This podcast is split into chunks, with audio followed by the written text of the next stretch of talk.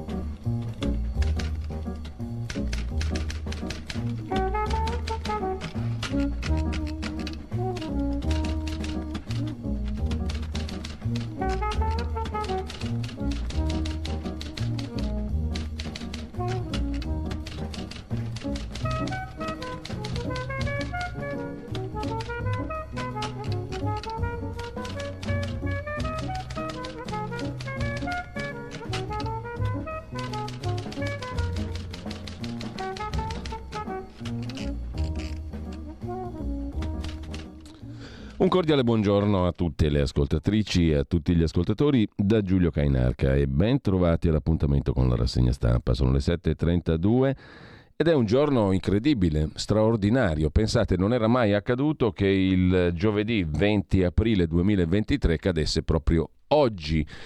È anche il caso di fare gli auguri a un cavaliere al merito della Repubblica molto più importante, buon compleanno, eh, del suo coetaneo, eh, il cavalier Silvio. Per cui auguri di cuore, cavaliere al merito della Repubblica molto più importante del cavalier Silvio. Detto ciò e preso atto della eccezionalità assoluta di questo straordinario giorno che non è mai capitato nella storia dell'umanità, Andiamo a vedere come al solito le notizie del giorno. In primo piano, in primo piano c'è radiolibertà.net e subito dopo la pagina Facebook di Radio Libertà, mentre l'agenzia ANSA di stamani ci porta sul decreto migranti, del quale pure parleremo, sulla scorta di alcuni articoli dei quotidiani di stamani, caos sui permessi speciali, cambia l'emendamento, tensione nella maggioranza sul cosiddetto decreto Cutro, partorito dal governo a Cutro nella sua riunione.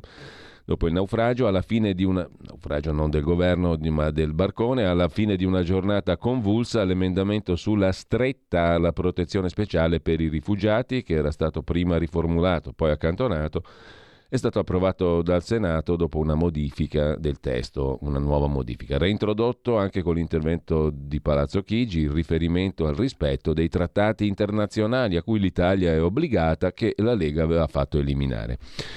Insomma, si è arrivati a un compromesso, evitati i rischi di incostituzionalità che avrebbero portato il Presidente della Repubblica a non firmare il provvedimento, mentre la Lega attacca Lollobrigida sulla sostituzione etnica, parole veramente brutte cosa divertente e curiosa, vedremo papà Feltri e figlio Feltri su questo tema, il primo naturalmente su Libero, il secondo sulla stampa. Centinaio, leghista, ha detto che da Lollo Brigida sono arrivate parole appunto veramente brutte sulla sostituzione etnica. Secondo titolo, deraglia un carro merci a Firenze, ritardi sulla dorsale nord-sud e terzo titolo per l'Ucraina, Kiev, caduto un satellite della NASA, ma l'agenzia americana smentisce. Il caso Orlandi, Diddi, il procuratore vaticano, mi ha detto che proverà a sentire Neroni. Neroni è l'uomo della banda della Magliana che ha fatto riferimento alla pedofilia di Papa Voitila. A parlare è il fratello di Emanuela Orlandi scomparsa nell'83. Non ci tiriamo indietro, Parolin è stato male informato dopo le dichiarazioni che ha fatto il segretario di Stato del Vaticano.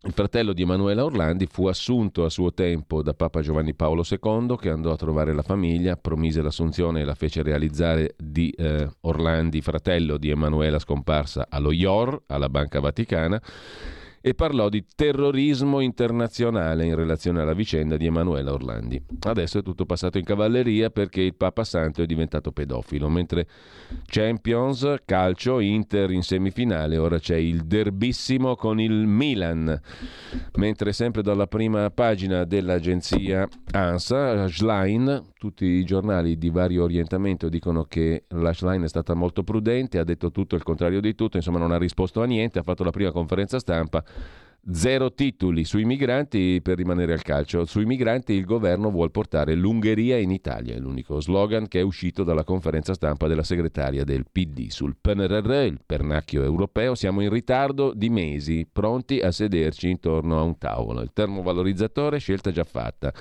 Immagino che voteremo contro agli ordini del giorno. Sulla gestazione per altri io sono favorevole, confrontiamoci, eccetera. Specialmente eccetera.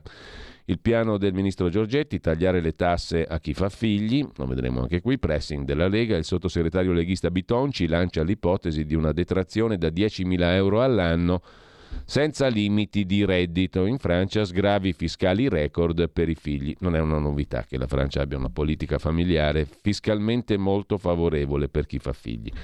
Sulla pernacchia europea, il PNRR, la Camera conferma la fiducia al governo, ora si esaminano gli ordini del giorno, giovedì il voto finale, scrive Ancora l'agenzia ANSA in prima pagina e poi Mattarella che visita la base NATO italiana in Slovacchia. La Juve, oggi la decisione, il club bianconero chiede l'annullamento senza rinvio della penalizzazione di 15 punti inflitta dalla Corte federale d'appello per il caso delle plusvalenze.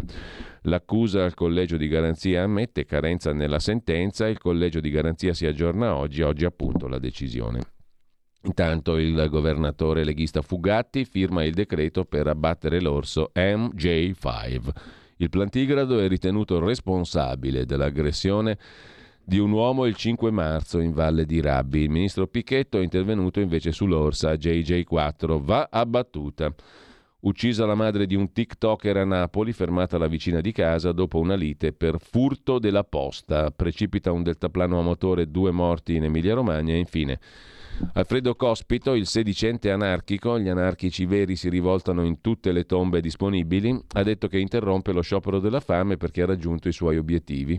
I suoi sicuramente. Comunque, caso US, Nordio avvia l'azione disciplinare su tre giudici, il ministro di giustizia, concedere i domiciliari fu una grave e inescusabile negligenza. La cosa ha fatto molto arrabbiare lo zio Sam, gli Stati Uniti. Oggi l'incontro tra il ministro e la premier Meloni.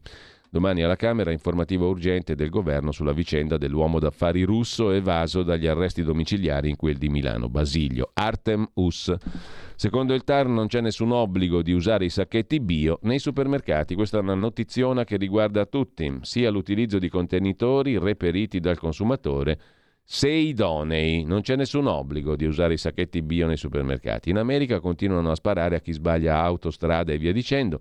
Ragazza sbaglia auto in Texas, il proprietario Pedro Teglio Rodriguez Jr. le spara. Ferite la cheerleader e una sua amica, una di loro in condizioni gravi. Nuova follia delle armi in America. Intanto attenzione, in arrivo violenti temporali da questo pomeriggio al nord, iniziando dal Triveneto e nel weekend torna però l'alta pressione con prevalenza di sole, temperature massime che sfioreranno i 25 gradi, ma prima del weekend anche tanta neve. Salvini si dice contrario all'uso degli autovelox per fare cassa, bisogna evitare l'uso improprio, le regole in arrivo. A proposito di Salvini, Dagospia la mette così, al Nazareno, presso il PD, sono incazzati neri con Eugenio Giani. Il governatore PD della Toscana si è sperticato in lodi verso Matteo Salvini durante un evento a Pisa. Condivido e apprezzo la sua logica del fare, ha detto Giani. Ho visto un piglio che sposo. Il capitone Salvini ha rilanciato tronfio sui social il video di elogi e nel PD si sta scatenando l'inferno. I vertici del PD non hanno per niente gradito le parole di Gianni. Sentiamole un po'. Salvini con grande rispetto perché io di lui in questi sei mesi condivido e apprezzo quella logica del fare in cui io mi ritrovo sulla realtà lucchese con eh, l'indicazione forte che ha dato per le assi stradali, sulla E78 che è il collegamento fra Siena e Grosseto dove insieme stasera saremo a inaugurare l'8-9 sarà importantissimo. Ho visto un piglio che io, che io sposo, mi piace, quindi eh, su questo davvero sono convinto che con interventi mirati possiamo dare in tempi sufficientemente bravi, de, brevi eh, delle risposte. Insomma, uno che dice una roba normale, grande rispetto per il ministro Salvini, condivido e apprezzo la sua logica del fare, è guardato con sospetto dal suo partito, il Partito Democratico, perché ha parlato bene di Salvini, il governatore della Toscana. A proposito di Salvini, ci arriviamo dopo a un'altra questione, c'è il contrario, l'esatto contrario di uno del PD che parla bene di Salvini e della Lega in questo caso. C'è uno della Lega che invece dà dei soldi a chi attacca la Lega e si incazza abbastanza su questo in prima pagina su Libero Alessandro Sallusti. Se il leghista Federica finanzia chi dà del nazista alla Lega. Perché Federica fa pubblicità sui giornali del gruppo Agnelli Elkan, Repubblica, La Stampa, eccetera, non ci dà i soldi a noi di Libero? Immagino che molti di voi conoscano le bellezze del Friuli Venezia Giulia, scrive oggi Alessandro Sallusti in prima pagina su Libero. Ma da un paio di giorni qualcuno più fortunato di voi le conosce ancora meglio. Si tratta dei lettori di La Repubblica e La Stampa. Due quotidiani di sinistra, editi dalla Gedi, famiglia Agnelli Elkan, aggiungiamo noi, che hanno avuto l'onore di essere stati comperati interamente dal presidente di quella regione, il leghista Massimiliano Federiga. Comperati si fa per dire. La Repubblica ieri, la stampa martedì. Per un giorno tutta la pubblicità dei due giornali, proprio tutta, dalla prima all'ultima pagina, è stata pagata da Federica per mettere in vetrina i propri gioielli. Eh, parliamo di centinaia di migliaia di euro che il governatore leghista, immaginiamo a trattativa privata e senza basi scientifiche, ha gentilmente riversato nelle casse dei due giornali che più di altri si impegnano quotidianamente a far passare le regioni governate dalla destra, il partito di Fedriga e il suo capo Matteo Salvini per dei pericolosi razzisti, dei buzzurri indegni di governare i nostri territori e tantomeno il paese intero. In altre parole, scrive il direttore di Libero, molto incazzato, qualcuno potrebbe sospettare perché Federica non ha dato i soldi a Libero, li ha dati a Repubblica e alla stampa, però si potrebbe anche argomentare che Federica lo ha fatto callidissimamente per far conoscere agli elettori di sinistra le bellezze di una regione governata dalla destra, cioè la sua, Friuli Venezia Giulia. È astuta la mossa di Federica, pubblicizzare la regione di destra presso i lettori di quotidiani di sinistra. Tutto si può pensare, in ogni caso la pensa così Sallusti. In altre parole, la Lega di Federica finanzia la stampa di sinistra, la pensa Sallusti. Meglio sarebbe dire la Lega di Federica foraggia solo la stampa di sinistra, perché a noi, come credo ai giornali di centrodestra, che Federica e il suo Friuli lo sostengono da quando ha messo piede in politica e la Lega da quando è nata, nessuno ha chiesto nulla, neppure un preventivo tanto per fare scena. Capito? I giornali, io ti sostengo, ti adulo, ti lodo, scrivo bene di te, tu mi devi dare il quattrino. Si chiama libera opinione, libera stampa. E bravo Federica, lei dei soldi dei friulani può fare ovviamente ciò che meglio crede, conclude Sallusti un po' arrabbiato. Anche finanziare con centinaia di migliaia di euro chi usa quei soldi per fare campagna elettorale alla sinistra, nella speranza che lei vada a casa il più presto possibile. Chi sostiene idee opposte alle sue, chi ha chiesto e ottenuto dalla Boldrini, presidente della Camera, di sospenderla per 15 giorni dal Parlamento, se lo ricorda Federica, per le sue battaglie identitarie. Insomma, scrive Alessandro Sallusti, lei se ne intende di comunicazione, ha pure preso una laurea in materia, c'ha la laurea, Federica, e quindi sa il fatto suo. Per esempio che una buona tattica è comperarlo il nemico anziché combatterlo. Tattica squallida, moraleggia il direttore di Libero, ma efficace. Soprattutto facile perché quelli di sinistra sono mediamente in vendita, sono delle puttane. Perché se è così, ce lo dica che noi a scrivere che lei è un grandissimo stronzo, cosa che non crediamo, abbiamo sempre sostenuto il contrario, ci mettiamo un attimo e vediamo se anche a noi arriverà un euro friulano per tenerci buoni. Insomma, argomenta Sallusti. Repubblica e la stampa hanno sempre scritto che tu, caro Federica, sei un grandissimo stronzo e tu cosa fai? Gli dai un sacco di soldi in pubblicità?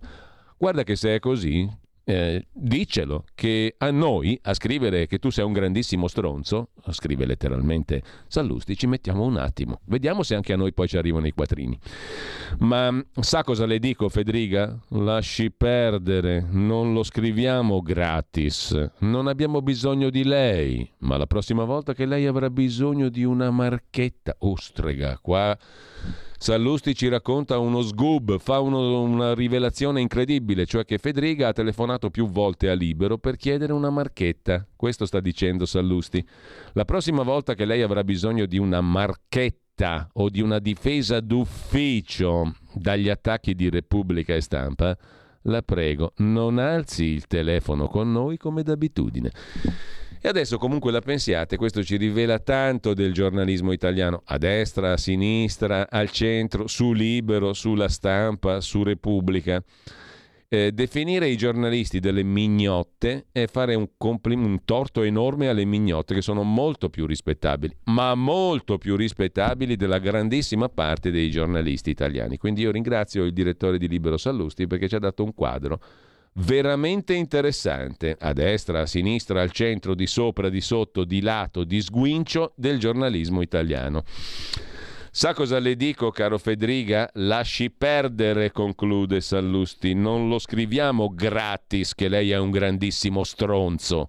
Non abbiamo bisogno di lei, ma la prossima volta che lei avrà bisogno di una marchetta o di una difesa di ufficio dagli attacchi di Repubblica e Stampa, la prego, non alzi il telefono con noi come d'abitudine, cioè Federica abitudine, ha l'abitudine di alzare il telefono e chiedere marchette al direttore di Libero, che gliele ha fatte, sperando di avere dei soldi che adesso non ha avuto, per cui si è incazzato. Viva la stampa! È la stampa, bellezza, diceva Humphrey Bogart nel celeberrimo film. È la stampa italiana, aggiungiamo noi. Ma lasciamo la prima pagina di libro che peraltramente apre sul niente tasse a chi ha dei figli, il piano shock, niente meno di Giorgetti. Andiamo a dare un'occhiata dalle parti del tempo di Roma. Stretto di Messina, il mitico ponte si farà. Ieri vertice al MIT Ministero delle Infrastrutture e dei Trasporti, quello guidato impareggiabilmente da Matteo Salvini. Bruxelles pagherà metà dei costi per gli studi sull'impatto ambientale. Tour di Salvini in Europa in cerca di fondi per il ponte. Road show, si dice così da tanti anni, da quando hanno privatizzato tutta l'Italia. Mario Draghi andava a fare i road show per presentare le ghiotte occasioni di acquisto delle nostre aziende pubbliche agli affaristi e ai Magna Magna Road Show per presentare i vantaggi del progetto e trovare finanziatori. Uno show per strada, è quello che fanno anche le sopracitate mignotte, lo uh, show per strada, il road show. Ministro, dopo 60 anni di chiacchiere, la realizzazione di un collegamento tra Palermo, Roma e Berlino è un diritto che gli italiani hanno, perché te ti schiaffi a Palermo e arrivi a Berlino in un super sonico viaggio con treni di altissima velocità che fanno il ponte che è una meraviglia. 14,6 miliardi parrebbe che costerà il ponte, per, chiedo scusa per la sintassi, parrebbe che costerà il ponte sullo stretto. 13 miliardi e mezzo il costo dell'opera in sé, altri 1,1 miliardi per le opere complementari. Intanto il governatore Gianni loda Salvini, imbarazzo in casa PD, scrive anche il tempo di Roma che ci ricorda pure in tema di cose europee che ci sono cinque procedure di infrazione tutte fresche, belle e nuove dell'Unione Europea contro l'Italia. Pagamenti in ritardo, antiriciclaggio, contratti a termine, stagionali, disabili. A proposito di Ponte, eh, la Repubblica la mette così, quel giornalaccio infame che però purtroppamente ha preso i soldi da Federica e non gli ha dati a Libero che lo difende sempre quando lui alza il telefono per chiedere marchette, porca putrella. Salvini prova a vendere il ponte, contributo dall'Europa. Il ministro annuncia un road show all'estero. La commissione si è detta pronta, chissà cosa ne pensa Rampelli di queste parolacce, road show. Ma non si può dire un giro per le capitali estere allo scopo di promuovere la costruzione del ponte in Italia. Capite com'è molto più sintetica questa definizione che non road show. La commissione si è detta pronta a coprire. Giusto? È giusto tutto quello che sto dicendo? Giusto?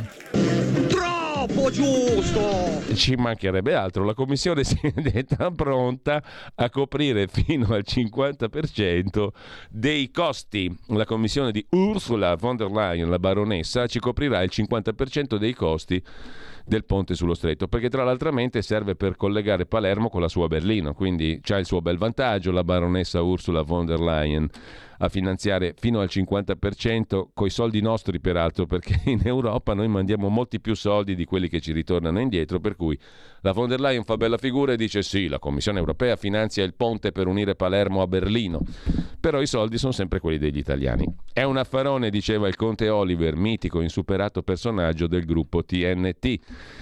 La Commissione si è detta pronta a coprire fino al 50% dei costi per aggiornare gli studi sull'impatto ambientale.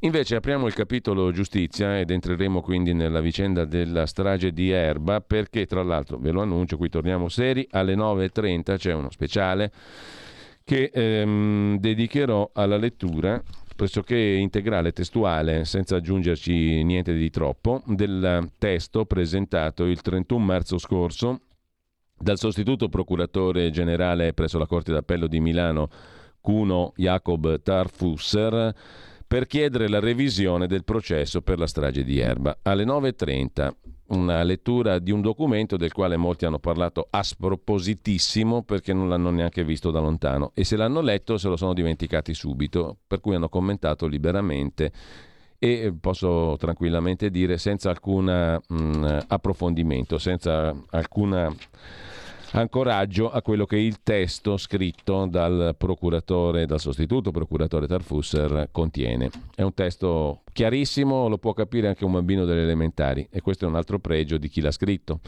Non si è rifugiato nei tecnicismi, non ha usato una prosa involuta, è esattamente come ha detto Vittorio Feltri, un capolavoro, un testo molto bello, comprensibile e chiaro.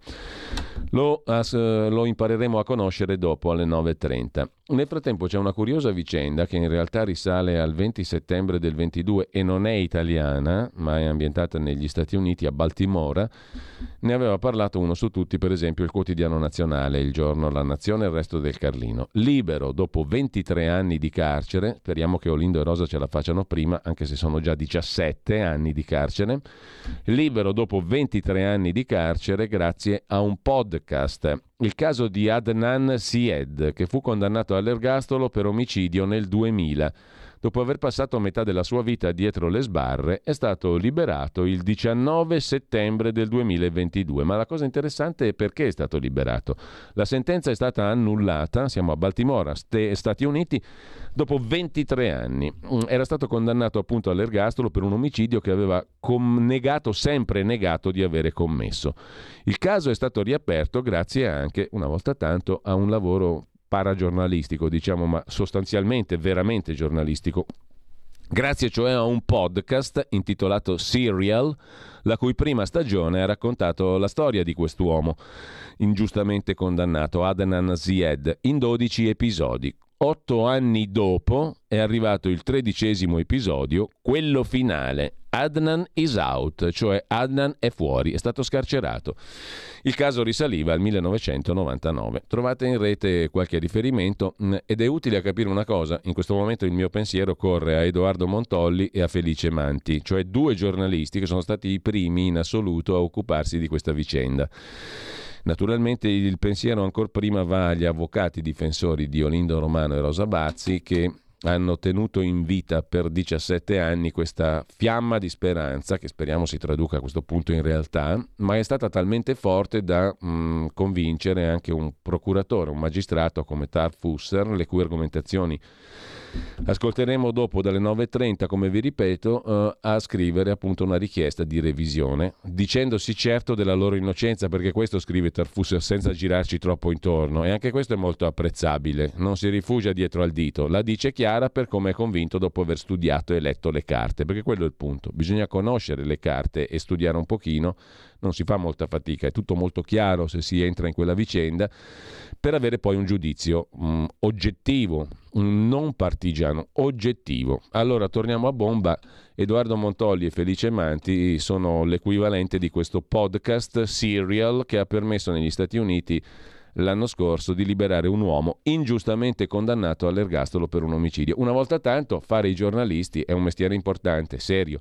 Lo sarebbe sempre se tutti lo facessero con lo scrupolo di cercare perlomeno di essere onesti, non dico la verità, perché la verità in certi casi è molto difficile. In questo caso specifico della strage di Erba la verità è praticamente lampante per chiunque approfondisca i fatti, che è il compito del giornalista.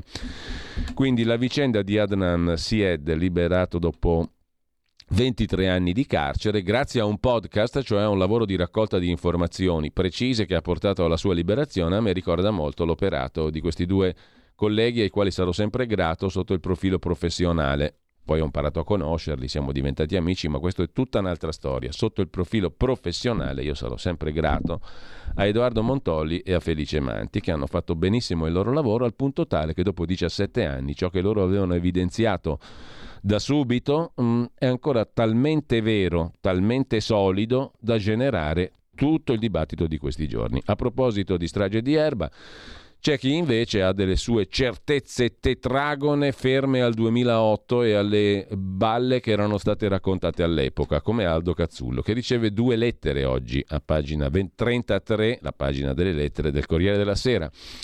Caro Aldo, scrive la signora Ada, dopo anni ora salta fuori che Olindo e Rosa, condannati per la strage di Erba, forse non sono colpevoli, potrebbe essere tutto da rifare. Certo, gli errori giudiziari esisteranno sempre, ma questa storia sembrava chiusa anche perché c'erano un testimone, la confessione della donna, chissà quante altre prove. Possibile che non valgano più nulla? domanda la signora Ada. Il signor Marco aggiunge: Questa vicenda aveva colpito tutti per l'efferatezza della strage. Una probabile revisione del processo riporterà a galla il dolore e l'orrore, ma spero che serva a far luce sui dubbi che in realtà ci sono sempre stati. Lei che ne pensa? scrive quest'altro lettore. Risponde il signor Aldo Cazzullo. Devo confessarvi una cosa. Sono da sempre convinto che i gialli non esistano, o meglio appartengano più alla sfera letteraria che a quella reale. Gli inquirenti non sono sprovveduti. Quando individuano un colpevole di rado sbagliano.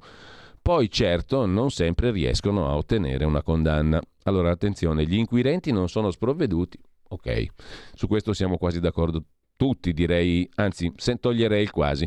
Quando individuano un colpevole di rado sbagliano. E anche su questo forse potremmo essere d'accordo, perché in effetti io per quello che vale la mia opinione, ma dopo aver letto, rimeditato, rivisto eh, e aver aggiunto le scoperte che hanno portato, perché siamo in presenza di cose nuove, poi capiremo anche base scrive, sulla base di quello che scrive il procuratore sostituto procuratore Tarfusser cosa vuol dire prove nuove secondo la Cassazione? Non è una stupidaggine questa, è una cosa importante. Prove nuove sono anche tutte quelle cose che già conosciamo, ma che non sono mai state valutate in giudizio cioè non sono oggetto della valutazione dei giudici né in primo né in secondo grado né in Cassazione. Sono prove nuove, oltre a cose nuove che sono effettivamente state scoperte dopo, per esempio grazie al lavoro dei giornalisti. Montolli, Manti, vi dicevo prima, e altri, Antonino Monteleone, da ultimo con le Iene, beh, insomma, hanno scoperto tante altre cose che si sono aggiunte, quindi sono tecnicamente nuove, nuovissime, mai conosciute prima.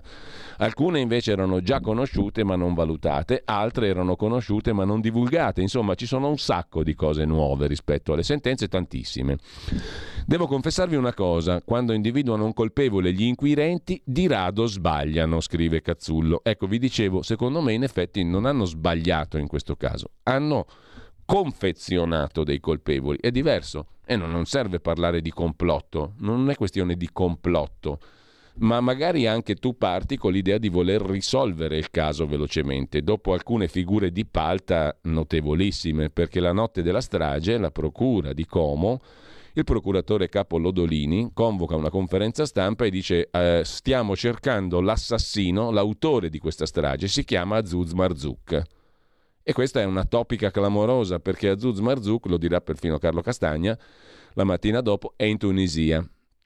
Quindi una conferenza stampa, giornalisti, titoli di giornali, perché io mi ricordo benissimo, il 12 dicembre del 2006, la mattina della strage, il giorno dopo la strage, la sera prima è avvenuta, i giornali escono tutti con l'indicazione del colpevole, Azuz Marzouk. E io devo dire la verità, memore di un'altra figuraccia di palta che qualcuno aveva fatto qui in questa radio per il caso di Erika e Omar, additando gli albanesi come autori del massacro in quel caso, mm, vi ricordate? Eh, e beh, insomma, mm, in quel caso io fui molto cauto.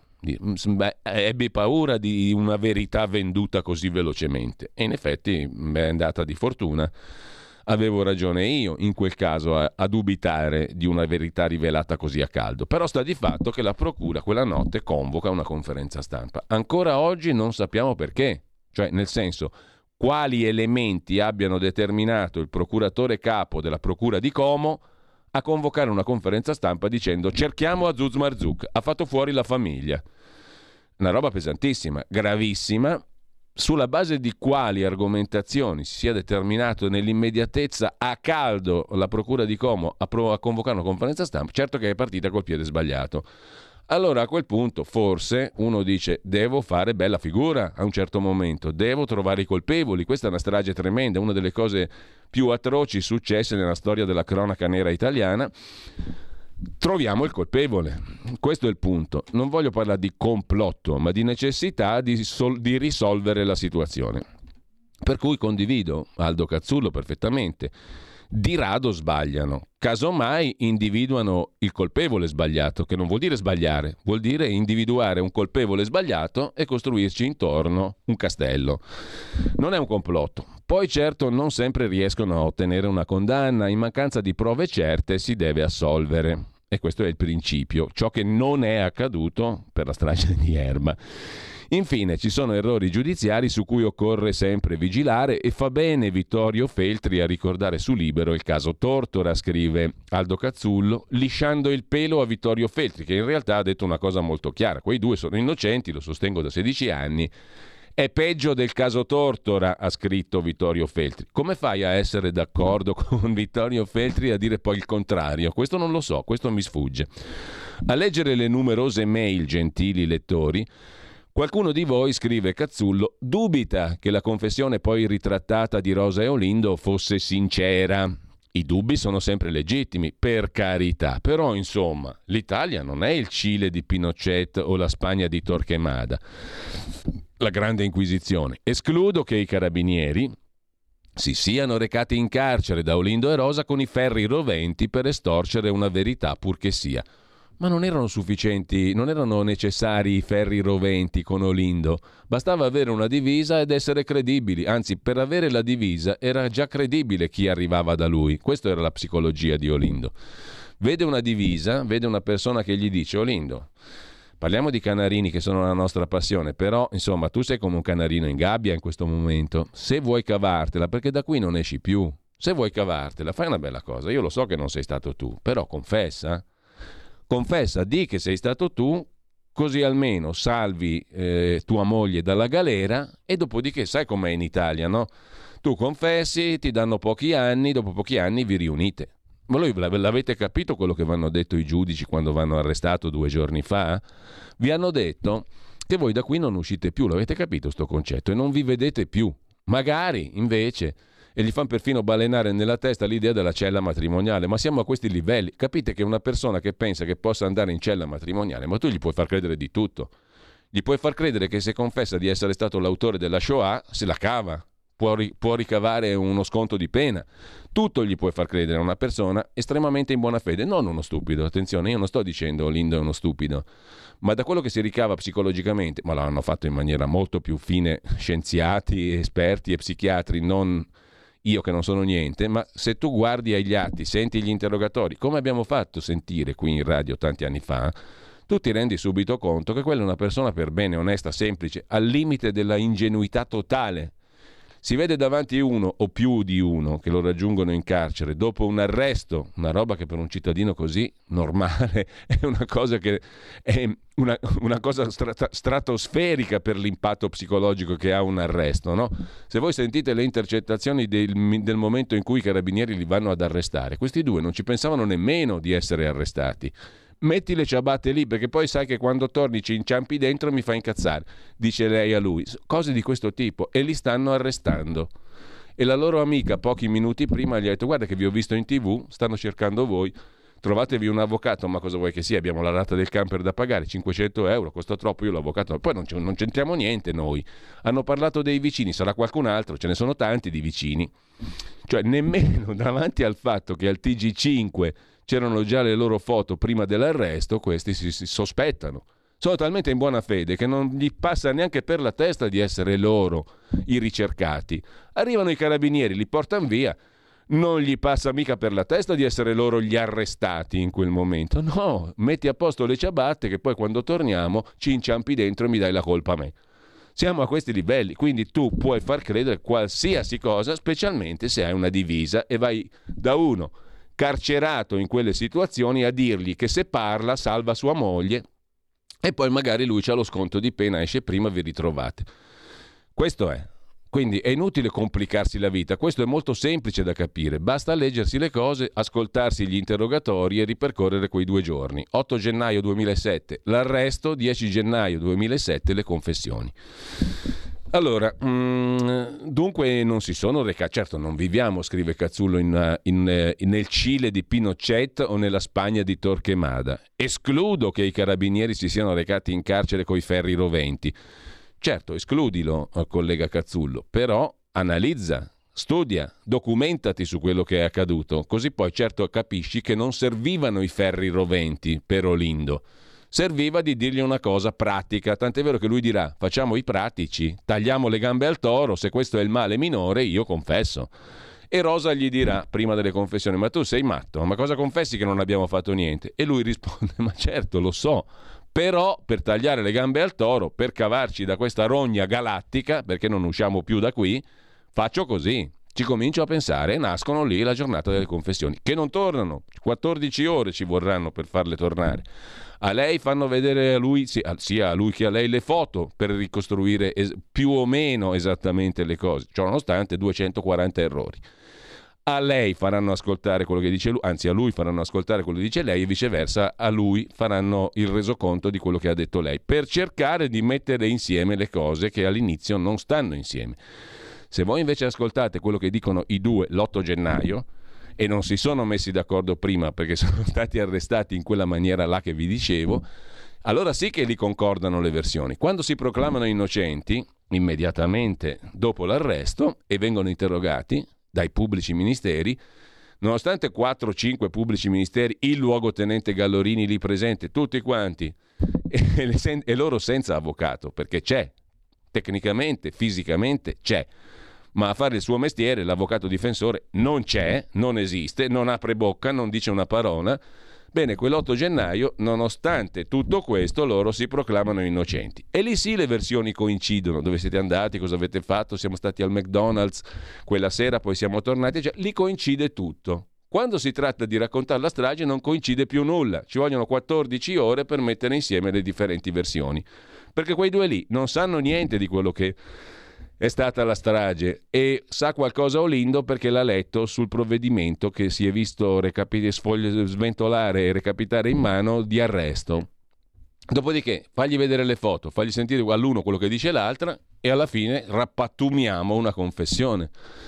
Ma la rappattumiamo proprio in senso tecnico perché nonostante tutto questo lavorio di 14 ore la confessione è piena di buchi, di cose che non sanno, non ricordano, non so, tutto, tutto non ricordo, non lo so, e su cose essenziali. Questa è la genesi della cosa. È molto semplice, non è complicato da capire, è molto semplice, soprattutto una volta riconosciute le psicologie di queste due persone. Persone per bene, sia ben chiaro, persone normali, con tutti i loro limiti, per carità i loro dati caratteriali, ma persone normali, non sto dicendo due stupidi, sto dicendo due persone che ragionano in maniera elementare e certe volte ragionare in maniera elementare ti salva la vita e certe altre te la rovina, te la, com- te la rovina completamente.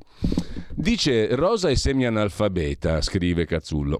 Ma anche i nostri antenati erano semi-analfabeti, ma non andavano confessando di aver commesso stragi di cui erano innocenti.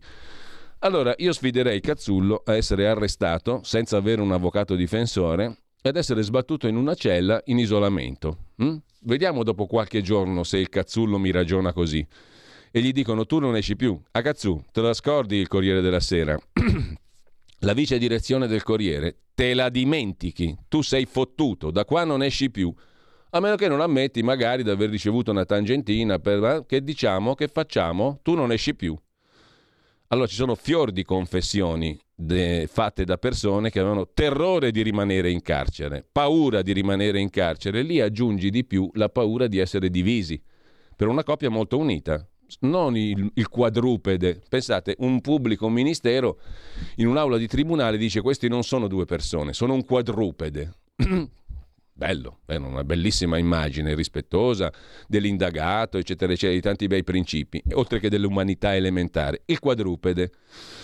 Questo quadrupede in realtà erano due persone che si volevano bene, chiamiamolo, perfino Vespa lo ha scritto nel suo libro, è andato a intervistarli nel libro sull'amore, perché ha capito che questi due si amano, ma si amano in una maniera molto semplice, molto se vogliamo appunto elementare.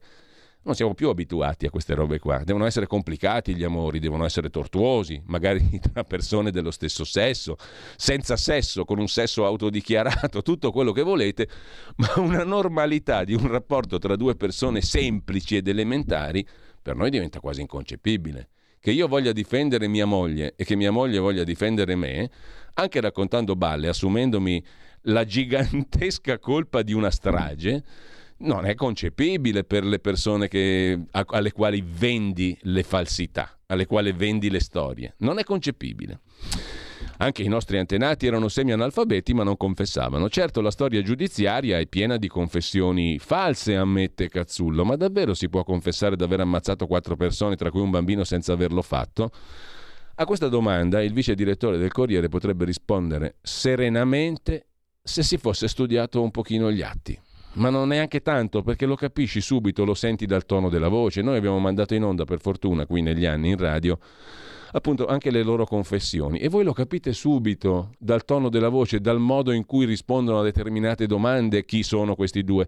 Tant'è vero che io mi sono sempre chiesto, ma come hanno fatto 4-5 pubblici ministeri, luogotenente Gallorini, persone di grande esperienza che hanno avuto a che fare anche con fior di criminali, a pensare che questi due lo fossero dei criminali? Per me è psicologicamente in, in, impensabile che uno possa soprattutto quando poi li interroghi, li incalzi, sei lì 5 contro 1, l'avvocato difensore è lì ma non c'è, e tu non ti rendi conto che quei due lì non sanno da che parte girarsi. Che oltretutto sono, cioè lo sanno, sanno che sono spacciati, perché tu glielo dici 150 volte, non uscite più, siete finiti, siete spacciati, e quelli cosa fanno? Cercano di salvarsi, come qualunque animale messo all'angolo, cerca di salvarsi e lo fanno anche con un candore, con un'eleganza, con una pulizia mentale che è sconosciuta ai loro interroganti. Le persone che li interrogano non sono puliti come quei due lì. E tu lo, lo senti, lo capisci ascoltando le parole. È giusto che la discussione pubblica avvenga su qualsiasi argomento, scrive Cazzullo. Le sentenze non si commentano è una frase ipocrita, certo che si commentano. È evidente che, in caso di condanna, l'innocentista avrà più audience, più attenzione. In questo caso è avvenuto esattamente il contrario. Cazzullo, non ci venire a dire cose non vere, per favore abbi rispetto un po' di chi ti sta leggendo. È avvenuto l'esatto contrario in questo caso, ma chi la pensa diversamente non è un colpevolista, è un cittadino consapevole che la giustizia viene amministrata anche nel suo nome. Bene, Cazzullo sul Corriere della Sera. Sul Fatto Quotidiano, pagina 17, Pino Corrias si occupa oggi della questione sotto il titolo Bugie di inchiostro e verità di sangue. La revisione messa tra virgolette per Olindo e Rosa. Pino Corrias fece un libro, Vicini da morire, basandosi su documenti che nessuno aveva e che erano oggetti, eh, che erano documenti, o meglio, erano contenuti che derivavano da una perizia, una serie di perizie, compresi i famosi video che sono stati venduti come le confessioni, ma che erano colloqui psichiatrici fra Olindo Rosa e il loro psichiatra, il dottor Massimo Picozzi. Chi li aveva disposti? L'avvocato difensore. Per fare che cosa? Per cercare di buttarli per matti, cioè per avere una perizia psichiatrica che li facesse passare per incapaci, infermi di mente. La cosa non è mai stata messa in pista. È stato messo in pista qualcos'altro, che quella roba lì è uscita dal rapporto psichiatrico individuale fra lo psichiatra e i suoi clienti in quel momento, i suoi assistiti, mettiamola così, avvocato, psichiatra Olindo e Rosa, è uscito da quel rapporto fiduciario che professionalmente doveva essere tutelato tra lo psichiatra e i due soggetti ed è arrivato nel libro di Corrias e a Matrix di Enrico Mentana. Come ci sia arrivato, in che modo? Se si sia trattato di una roba alla Sallusti, vedi l'articolo di cui sopra, tu mi chiedi qualcosa e io ti do qualcos'altro in cambio, mm, è tutto da verificare, ma insomma va verificato a questo punto, perché da lì in poi questa cosa è stata determinante per vendere l'immagine del quadrupede, dei mostri di erba, eccetera, eccetera.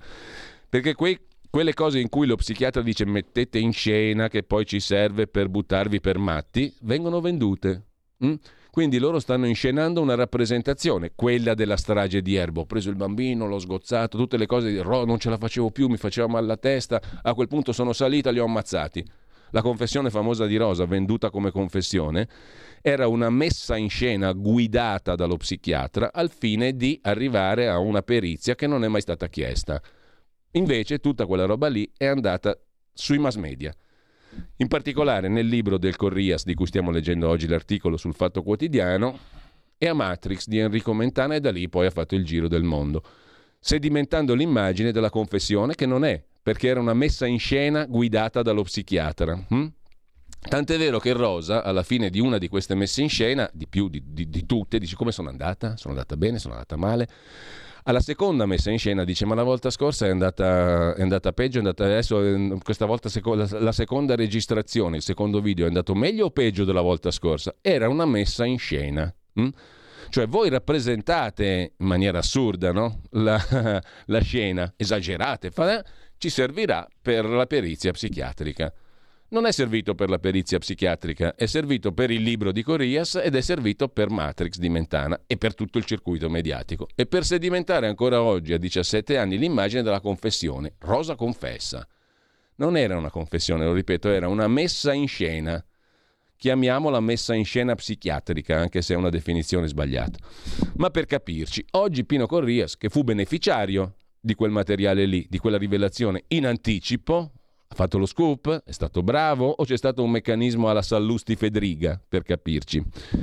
Facile perderci la testa e la pazienza in questo permanente bagno di sangue, furbizie e chiacchiere, scrive Corrias. Ma meno male che le suggestioni non fanno una prova neppur se ripetute all'infinito, per conto degli imperturbabili Olindo e Rosa, quelli della strage di Erba che stanno sempre là, in effigie, spalla a spalla, nella gabbia degli imputati, Tribunale di Como. Perfino la TV giapponese, scrive Corrias, a registrare l'abisso della loro storia di coppia invisibile al mondo ma che è stata capace di assaltare con la spranga e di scannare col coltello. Tre donne, un bambino di due anni, Raffaele, il figlio Youssef, la nonna Paola, la vicina di casa Valeria, per poi cancellarli col fuoco. Era l'11 dicembre 2006. Palazzina di silenzi e nebbia, dove da allora non smette di sgocciolare il sangue della strage e l'inchiostro di chi vorrebbe riscriverla.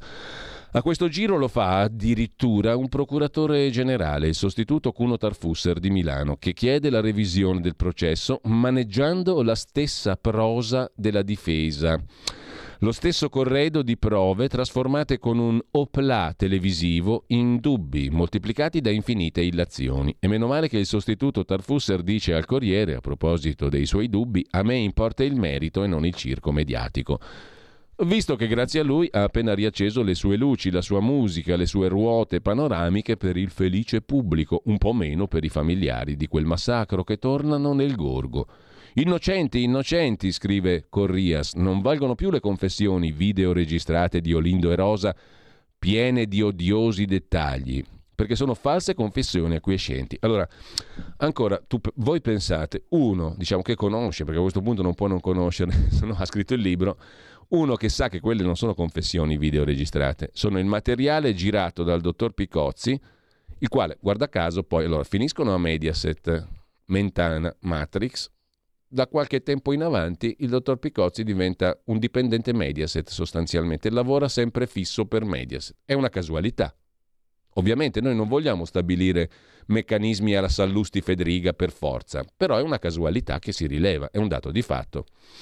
Il materiale è finito alla, alla rete televisiva per la quale tu poi lavorerai.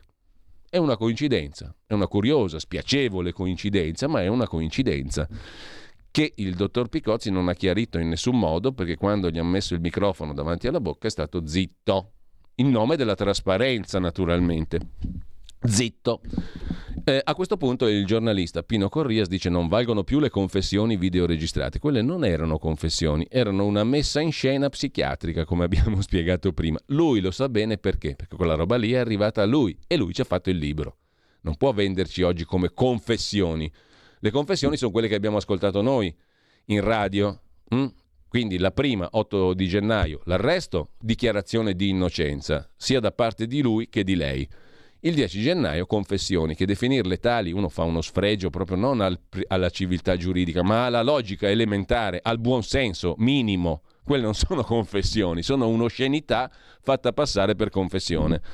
Ma tutto ciò non ha niente a che fare con ciò che ha videoregistrato il dottor Picozzi e che è finito nel libro del Corrias, che oggi ci parla ancora di confessioni, non di un colloquio psichiatrico videoregistrato, che quello è non sono le confessioni. Non vale più la goccia di sangue trovata sull'auto di Olindo perché trasuda criticità, qualunque cosa voglia dire, scrive Corrias. Non è qualunque cosa voglia dire, per fortuna noi oggi poi lo leggiamo ciò che scrive Tarfusser, che non è che dice solo trasuda criticità, punto. Trasuda criticità perché e spiega. Se tu hai letto il testo, capisci perché scrive trasuda criticità. Leggi e poi scrivi, non scrivi senza leggere o leggi e ignora e poi scrivi, che non è una prassi corretta deontologicamente. Non vale più il riconoscimento del sopravvissuto, il vicino di casa Frigerio che in aula identifica Olindo come il suo aggressore e grida vergognati assassino. È frutto di falsa memoria e memoria indotta. E anche lì è tutto spiegabile. Ci sono fior di scienziati che lo hanno spiegato. Lode alla difesa, scrive Corrias, per la sua rocciosa costanza che dai giorni della sentenza definitiva 3 ottobre 2011, pena massima dell'ergastolo alla coppia specchiante, ha chiesto una volta, due volte, tre volte la revisione del processo per l'intero decennio successivo. Balla, colossale. Non hanno mai chiesto la revisione del processo gli avvocati difensori di Olindo e Rosa perché la devono ancora presentare formalmente la devono ancora presentare, depositare a Brescia. Quindi non l'hanno mai chiesta una, due, tre, quattro, cento volte. Mai. Lo ha fatto per inattendibilità delle confessioni ritrattate in aula, per insussistenza delle prove, per clamorose novità probatorie, per 40 motivi di legittimità. E qui Corrias sta parlando del terzo grado di giudizio, che non è una richiesta di revisione, ma come si fa a scrivere queste cose? Io lo dico, ma con tutta l'onestà, franchezza, amicizia, tutto quello che volete. Ma come fai a scrivere sta roba qua? Mi stai pa- facendo passare per una richiesta di revisione del processo la terza, il terzo grado di giudizio. Poi addirittura 234, che sono 243 in realtà, incongruenze, non una di meno, non una di più che falsificano le indagini. No, sono gli errori nelle confessioni, non le incongruenze nelle indagini. Ma voi vi fidate di uno che racconta le cose così? Mescolando gli elementi, dicendo cose sbagliate e inducendo il lettore in errore. Ti puoi fidare di uno che in, ti induce in errore senza neanche dirtelo, perché ci sono...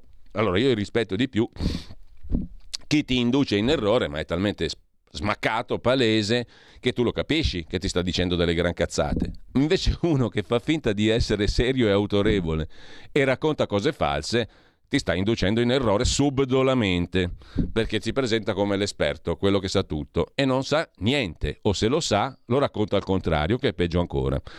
Un vero peccato per le 999 congruenze che nel frattempo hanno trascurato, le quali invece hanno convinto prima i carabinieri, poi i giudici di primo, secondo e terzo grado tutti persuasi di aver risolto il labirinto, anche psichiatrico, che armò la mano di Olindo e Rosa, i poveri del piano terra, contro i vicini di casa, i ricchi del piano di sopra. I ricchi. Ma Raffaella Castagna è un conto, ma il povero Azuz era ricco? Spinti da un odio, era oltretutto straniero, tunisino, islamico, Pensa a te, spinti da un odio a lungo, infatti subito identificato come l'autore della strage. Da chi? Non da qualche strano soggetto, ma dalla procura di Como, sbagliando ovviamente. È vero, esistono gli errori giudiziari, ci mancherebbe, scrive Pino Corrias, oggi sul Fatto Quotidiano, pagina 17. Ma mai se ne è visto uno in presenza di confessione circostanziata degli imputati? Circostanziata? Per fortuna, ripeto che c'è qualcuno magari all'ascolto che da tanto tempo ascolta questa radio e ha sentito le confessioni, circostanziata. Centinaia di errori, circostanziata. Mai con un testimone oculare che conferma l'identità di chi gli ha tagliato la gola senza riuscire a ucciderlo. Certo.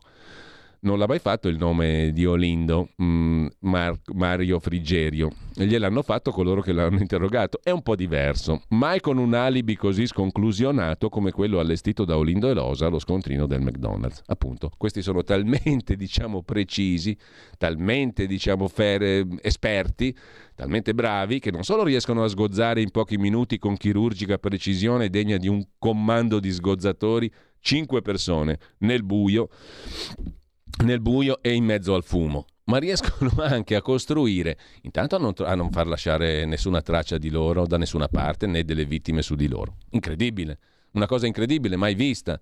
Eh, il professor Torre che abbiamo sentito nell'intervista l'altro giorno, il massimo medico legale esistente in Italia fino alla sua morte, ha detto una cosa che non, che non, si è mai vista nella storia, no? Ma chiunque lo dice, anche Feltri lo fa rilevare nel suo articolo dell'altro giorno. Non solo sono bravissimi a nascondere tutte le tracce, ma sono anche talmente lucidi, talmente precisi da affidarsi a uno scontrino del McDonald's che non vale un cacchio, perché l'orario c'era scritto lì, non li salva dal sospetto. Sono bravissimi questi qua.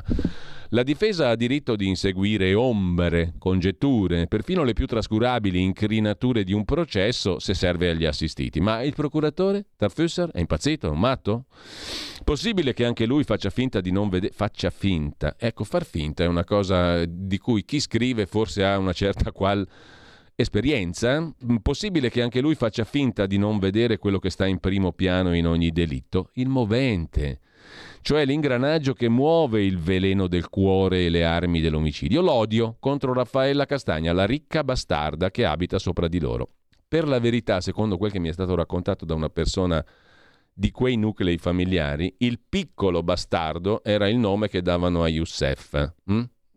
Eh, non dico chi, perché non è rilevante, ma il piccolo bastardo era lui, da parte di chi poi ha detto di amarlo. L'odio per la famiglia potente e prepotente che la difende, l'odio per il marito negro, negro, tunisino, Azuz Marzouk in Tunisia la notte della strage, che spaventa Rosa perché ha passato la linea, è entrato nel mio mondo, la sua puzza che mi sento addosso, quello che gli ha consigliato di dire nel colloquio psichiatrico. Possibile? Ero arrivato a Erba, racconta Corrias, arriviamo alla fine perché sono già le 8.27. Ero arrivato a Erba una settimana dopo gli arresti per raccontare la voragine aperta da quel multiplo delitto in quella silenziosa e ricca provincia fatta di 100 paesi, trasformata in città infinita, superstrade, centri commerciali, vite standard. Ad Erba ci sono rimasto per mesi, racconta Corrias, a campionare paure e solitudini di quel collettivo spaesamento. Ora, francamente, io so Brianzolo, però quando sono andato a Erba mi ha colpito un'altra cosa di quella cittadina, l'omertà. Incredibile, non sono esperto di cose di Aspromonte, di Indrangheta, di Calabria mh, mm, o di paesi mafiosi, di Sicilia, di Campania, di Puglia profonda, insomma dei paesi dove ci sono le mafie tradizionali, ma lì si respira quell'aria lì di omertà, diciamo così. Su questo tema, naturalmente. Raccontare i fondali emersi, so che questo mi attirerà delle antipatie, ma non mi importa, è la verità, è l'impressione vera che ho avuto su questo argomento, lì ad Erba dove è stato per mesi anche Corrias, a campionare paure, come scrive lui, e solitudini. Raccontare i fondali emersi dal dopo strage, l'omertà, i rancori, Azuz che si era messo a fare l'ospite da pizzeria ingaggiato da Lele Mora e si era venduto l'esclusiva del funerale a Fabrizio Corona, ma specialmente a ricostruire la vita di Olindo, il netturbino e Rosa, donna delle pulizie, protetti da quattro pareti di cemento che si erano fabbricati contro il mondo. No, contro, nel mondo, semplicemente, e che il mondo del piano di sopra aveva violato. Confessò Olindo, la Raffaella è arrivata tre mesi dopo di noi, prima con un'amica, poi con una decina di extracomunitari negri. Ci passavano dentro tutti. A proposito di razzismo, un altro personaggio di primo piano, molto dentro la vicenda, anzi parte di questa vicenda, dice ma come fai tu a difendere Olindo che è di origini pugliesi?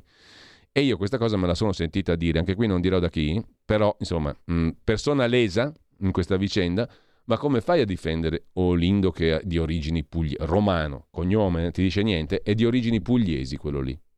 Io mi sono sentito dire una cosa di questo genere, capito? In ogni caso, eh, Le parole di Olindo ci passavano dentro i tossici. Io un sacco di volte chiamavo i carabinieri, non succedeva mai niente. Abbiamo capito che avevamo due alternative: o andarcene o farli fuori. Sempre parte del colloquio psichiatrico predisposto di cui sopra. E poi non potevamo più vivere. Una volta era la storia che ci hanno tirato fuori un vaso di fiori. Due era che la Raffaella ha buttato all'aria lo stendino con la biancheria. Tre che il marito ha aggredito mia moglie. Quattro questa storia della denuncia contro di noi che tanto lo sapevamo che sarebbero arrivati a processo con quattro o cinque testimoni comparati. Era il processo per la denuncia di Raffaella che avevano aggredito nel cortile di casa e sarebbe cominciato il 13 dicembre. C'è una banale lite di condominio, secondo voi, sta alla base di una strage. Per questo decidono di agire prima. Basta staccare la luce e salire due rampe di scale. Ci avevamo provato due volte, quella sera andò bene. Certo sono lucidi, eh? chiari questi. Ci hanno provato due volte, quella sera lì va bene. E poi a proposito della luce, loro non lo sanno che la luce era staccata, glielo dicono gli inquirenti e sbagliano l'ora. Sia lei che lui diranno poco prima della strage, intorno alle 20. Fu staccata alle 17.40. Loro non lo sanno. A. che è stata staccata la luce. B. a che ora. Uno dei mille tasselli del movente me lo raccontò in caserma il maresciallo di Canzo, Salvatore Melchiorre, scrive. Corrias. La telefonata arrivò ai miei ragazzi. C'era questa signora che disse: Chiamo da un treno, sto arrivando alla stazione di Asso. Ci sono due tizi, marito e moglie, che mi seguono in macchina. La signora si chiama Raffaella Castagna. E questa è l'altra storia che loro avrebbero seguito Raffaella Castagna. È stata una casualità assoluta. Lei li ha visti dal finestrino, loro stavano facendo un'altra strada. Questa è una stupi- un'altra delle stupidaggini mitologiche che si raccontano. Loro la seguivano, la pedinavano. Non è affatto vero, semplicemente. Mancavano pochi giorni stra- alla strage, mai più liberi da allora per colpa di quell'odio e di tutte le bugie a seguire. Così oggi, oggi, Pino Corrias sul Fatto Quotidiano. E con ciò lo chiudiamo il capitolo Erba nei prossimi 45 minuti prima del collegamento con il direttore di Tempi Emanuele Boffia alle 9.15 parliamo d'altro perché però ci andava, ci andava perché mh, mm, così capite come funzionano le cose quando si parla di questo argomento. Stai ascoltando Radio Libertà. La tua voce libera, senza filtri né censura. La tua radio.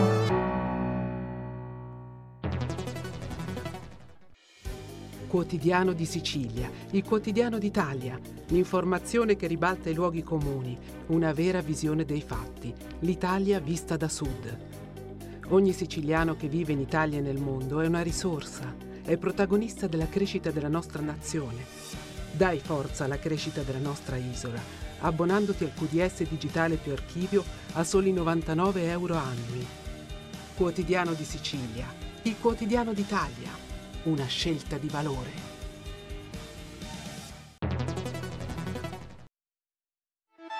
Stai ascoltando Radio Libertà, la tua voce libera, senza filtri né censure, la tua radio.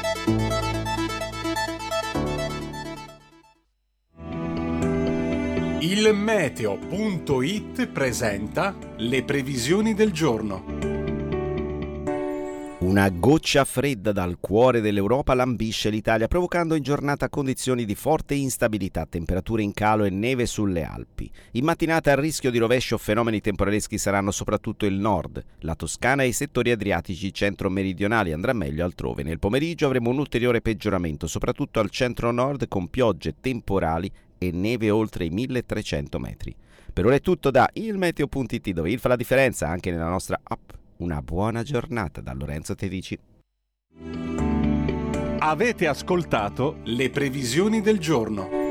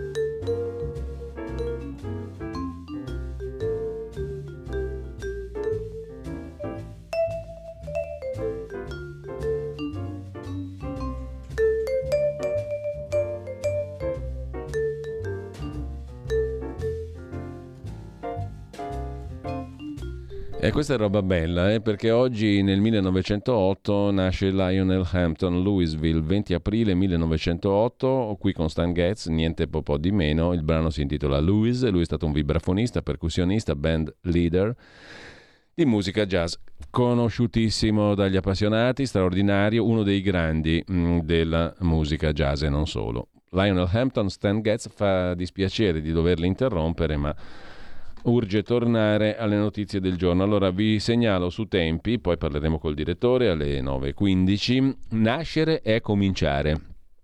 Ministra della famiglia Roccella, bisogna favorire la libertà di fare figli, è uno dei temi di questi giorni la ministra al convegno organizzato proprio dal mensile Tempi sulle politiche del welfare per uscire dall'inverno demografico. C'è un video sul sito di tempi.it e qualche spunto degli interventi. Sulla questione il Corriere della Sera intervista il sottosegretario al Ministero delle Imprese e Made in Italy, il deputato leghista Massimo Bitonci, che si occupa della proposta Giorgetti. Quella del ministro Giorgetti è un'operazione verità che indica il percorso per affrontare il tema del calo delle nascite. Taglio alle tasse per chi fa figli è il piano di Giorgetti. Aggiunge Bitonci detrazioni fino a 10.000 euro.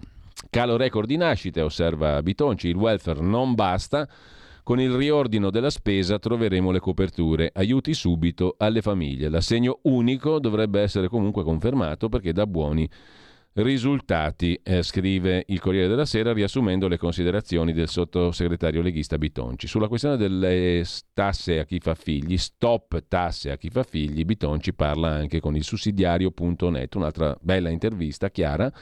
Ecco come troveremo le coperture. Il ministro Giorgetti ha proposto un taglio delle tasse senza precedenti per chi fa figli e il sottosegretario Bitonci spiega l'idea del governo che è un'idea semplice in nuce, cioè tagliare le tasse per chi fa figli. Se tu dici che vuoi favorire la famiglia e la crescita demografica, questo è uno strumento comprensibile a tutti, poi può essere d'accordo, non essere d'accordo è un altro discorso, ma tagliare le tasse per favorire chi fa figli è una cosa comprensibile. Sulla questione demografica c'è un'intervista all'ex arcivescovo di Genova e presidente della conferenza episcopale italiana, Angelo Bagnasco, sulla verità a pagina 4 di Davide Perego. Un'elite con interessi giganteschi, dice Bagnasco, un po' complottisticamente, non vuole che si facciano più figli.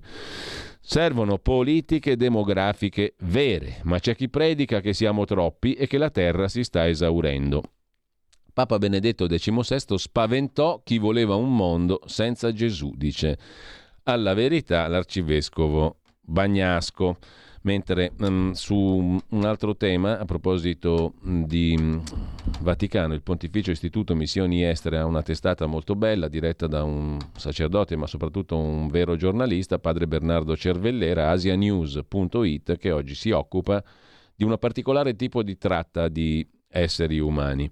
E ne parla da Manila un ex schiavo indonesiano che denuncia la tratta di esseri umani appunto finalizzata alle truffe online. La testimonianza di un giovane reclutato con un annuncio di lavoro su Facebook è stata diffusa durante un'udienza presso il Senato delle Filippine. Circa mille cittadini del sud-est asiatico sarebbero ammassati in un edificio di Paranaque, poco lontano dall'aeroporto internazionale accuse sulla facilità con cui gli uffici immigrazione rilasciano i visti di ingresso. Di che cosa si tratta? Di centinaia di stranieri che vivono ammassati in un palazzo della capitale filippina, trattenuti in schiavitù e costretti a lavorare nel settore delle truffe online. Tratta di esseri umani da impiegare nel settore delle truffe online. Lo ha rivelato in un'audizione al Senato, la senatrice filippina Risa Ontiveros, che da novembre scorso indaga su operazioni di traffico di esseri umani in cui sono coinvolti cittadini filippini in altri paesi del sud-est asiatico.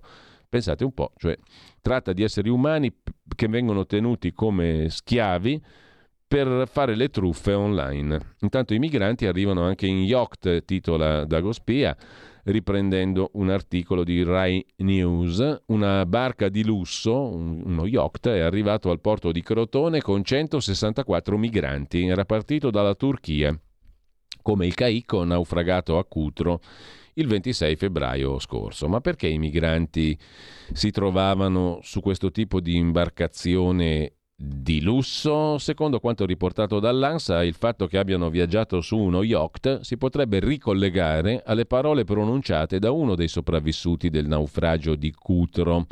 L'uomo aveva raccontato in tribunale come sul Caicco avessero girato dei video promozionali inneggiando al nome del trafficante che organizzava le traversate verso l'Europa quasi fosse una crociera.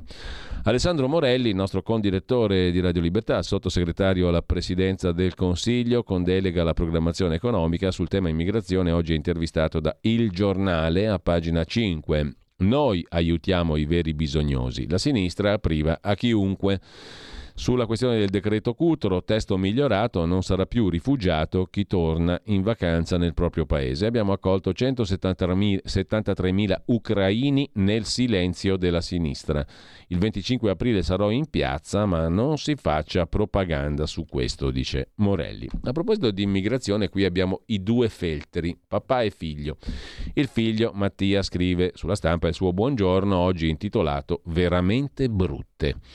Possiamo essere soddisfatti. Giorgia Meloni no, ma dalla dottrina della sostituzione etnica del ministro Lollo Brigida e per bocca di due colonnelli come Riccardo Molinari e Gianmarco Centinaio, la Lega, guidata da Matteo Salvini, uno per il quale le politiche di sostituzione etnica studiate da Bruxelles e applicate dal PD, parole sue, continuano a dare i loro sporchi frutti, per il quale è in corso un'operazione di sostituzione etnica, disse Salvini, coordinata dall'Europa. I padani sono vittime di pulizia etnica, disse Salvini. Secondo il quale siamo sotto attacco, è in corso ai nostri danni un piano di sostituzione etnica. E ancora, lo Ius Soli non lo accetto, è una sostituzione di popoli. E ancora, è in corso un chiaro tentativo di sostituzione etnica di popoli con altri popoli, non c'entrano guerre, diritti umani e disperazione. È semplicemente un'operazione economica e commerciale finanziata da gente come Soros che va messa fuori legge. Salvini, per il quale il governo Gentiloni attua una sostituzione etnica, per il quale, prosegue Mattia Feltri, citando Salvini, c'è una sinistra che ha pianificato una sostituzione di popoli, Salvini per il quale il PD vuole un'occupazione militare, una sostituzione etnica, per il quale c'è un tentativo di sostituzione etnica, di pulizia etnica degli italiani. Noi come Lega resisteremo fino alla fine. Salvini per il quale gli italiani che emigrano sono la prova della sostituzione etnica. Salvini per il quale questo tentativo di pulizia etnica è un tentativo di omicidio dei popoli europei. Il piano è la pulizia etnica, punto. La Lega, dicevo, con Centinaio e Molinari, si è dissociata da Lollobrigida perché parlando di sostituzione etnica Lollobrigida ha usato parole veramente brutte, ha detto il leghista Centinaio. Mm, preso in castagna, scrive Mattia Felton, non lo scrive ma lo dimostra dal suo punto di vista. Il papà la pensa tutt'altro, su Libero in prima pagina scrive Vittorio Feltri. Francesco Lollobrigida l'ha detta giusta, ha detto una verità. Mm, incentivando l'immigrazione di massa in Italia si rischia la sostituzione etnica. Il pericolo, scrive Vittorio Feltri stamattina, è sotto gli occhi di tutti e se ne rendono conto i cittadini, quasi tutti quelli che non hanno il salame sugli occhi. I critici più aspri di Lollobrigida dicono una scemenza, cioè che l'espressione sostituzione etnica è di tipo nazista e va censurata, non bisogna usarla per evitare di evocare la politica di Hitler. Siamo al paradosso, ancora una volta invece di esaminare i concetti che esprimono le parole, i progressisti del Menga, compreso suo figlio, fanno la guerra al vocabolario e lo vogliono modificare a loro piacimento. Infatti la terminologia di cui sopra esprime un pericolo in atto, visto che il nostro paese pullula di stranieri, soprattutto africani, che vengono malamente accolti. Una volta sbarcati non abbiamo la possibilità di ospitarli decentemente, li abbandoniamo a loro stessi. Si sparpagliano lungo la penisola e non trovando lavoro tirano a campare con la delinquenza. Si dà il caso, scrive ancora Vittorio Feltri, che siamo già pieni di disoccupati nostrani, ci illudiamo di offrire posto agli ultimi arrivati. Si dice stoltamente che gli extracomunitari sono utili perché compensano il fenomeno della denatalità quando, per incrementare la popolazione in calo, non serve l'aiuto degli spermatozoidi tunisini e similari, bensì offrire ai connazionali le strutture necessarie a cui affidare l'infanzia. Mentre a Milano mancano 3.700 posti negli asili nido. Pertanto le mamme che lavorano non sanno dove mettere i bambini, quindi evitano di metterne al mondo più di uno. Non solo, le case che si possono permettere le coppie giovani nelle città sono piccole, dato che quelle grandi hanno prezzi inaccessibili, di conseguenza gli sposi si concedono al massimo un bilocale, per quanto caro, dove più di un bimbo non ci sta. Le donne che hanno un'occupazione Prosegue Vittorio Feltri, già si sbattono per sopravvivere con un unico erede e non si può pretendere, stando le cose che abbiamo descritto così, che mettano in piedi una famigliona come la mia. Segnalo per curiosità che io ho avuto quattro fanciulli e siccome non mi bastavano ne ho adottato un quinto che non è il migliore, se non è il migliore poco ci manca. Erano altri tempi, possedevo una cascina con annesso prato, mia moglie era casalinga e non avevo problemi. Oggi, per avere una prole in grado di mantenere l'equilibrio demografico, non occorre incentivare l'importazione di neri, ma mettere in condizione i connazionali di allevare più di un erede. Non è vero, prosegue e conclude Vittorio Feltri oggi su Libero, non è vero che gli italiani hanno disimparato a procreare, sono obbligati all'astinenza per mancanza di mezzi idonei a tirare avanti il nucleo numeroso, giacché la pubblica amministrazione non provvede a costruire delle scuole materne e non pensa all'edilizia popolare, costringendo la gente a confidare negli anticoncezionali o a evitare di scopare, che è pure meglio, visto che una sposa dopo qualche anno ti eccita come un ferro da stiro. Mi pare che Lollobrigida, conclude Feltri, dopo aver centrato il problema, ora debba darsi da fare per aiutare i coniugi a impegnarsi sotto le lenzuola, offrendo loro ciò che serve alle famiglie del nostro tribolato tempo. Ai suoi censori un garbato invito a tenere la bocca chiusa, conclude Feltri. A proposito di immigrazione, poi vi segnalo su Repubblica, pagina 7, il reportage a bordo di una motovedetta tunisina con la guardia costiera, scrive Leonardo Martinelli, al largo della Tunisia. Salviamo molte vite, dicono i tunisini, ma l'Italia non ci aiuta. Una notte a bordo di una motovedetta della marina tunisina che intercetta tre barchini e riporta a Sfax più di 200 persone. Madeleine Ivoriana, 33enne, dice dopo le parole del presidente Sayed abbiamo perso il lavoro, nessuno ci affittava più casa. Majid, 23 anni, curdo siriano, sogniamo l'Europa per la democrazia e il rispetto dei nostri diritti. Su Libero, Mirko Molteni intervista l'ammiraglio di divisione in riserva, il militare Nicola De Felice, ufficiale che ha ricoperto numerosi incarichi a livello di Stato Maggiore e Alleanza Atlantica. Sui barconi portano la droga, dice l'alto ufficiale. Ora la cocaina prodotta in Africa arriva insieme ai clandestini. Per fermare il business serve la collaborazione dei paesi magrebini e la creazione oltremare di centri gestiti dall'Unione Europea per identificare chi ha diritto all'asilo. Tra stanotte e domani ci sarà la festa per la fine del digiuno del Ramadan, mi aspetto molte partenze, bisognerà pattugliare il mare. E, dice ancora l'ammiraglio De Felice a Libero, per bloccare le partenze servono pattugliamenti congiunti italo-tunisini entro 12 miglia dall'Africa e accordi economici legati ai rimpatri. Cambiamo argomento.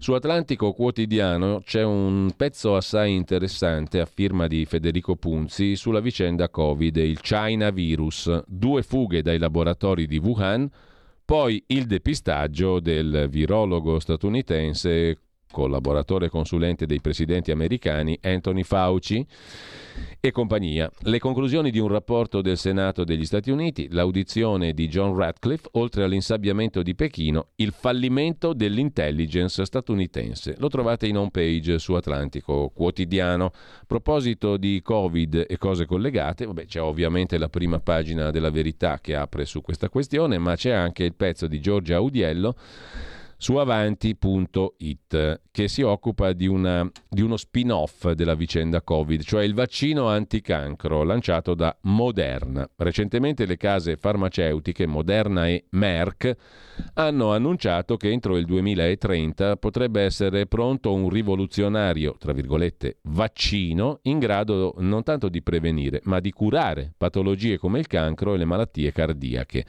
attraverso la stessa tecnologia innovativa dell'mRNA usata nei vaccini anti-Covid, grazie ai quali è stato possibile accelerare anche la sperimentazione del cosiddetto vaccino contro cancro e malattie cardiache.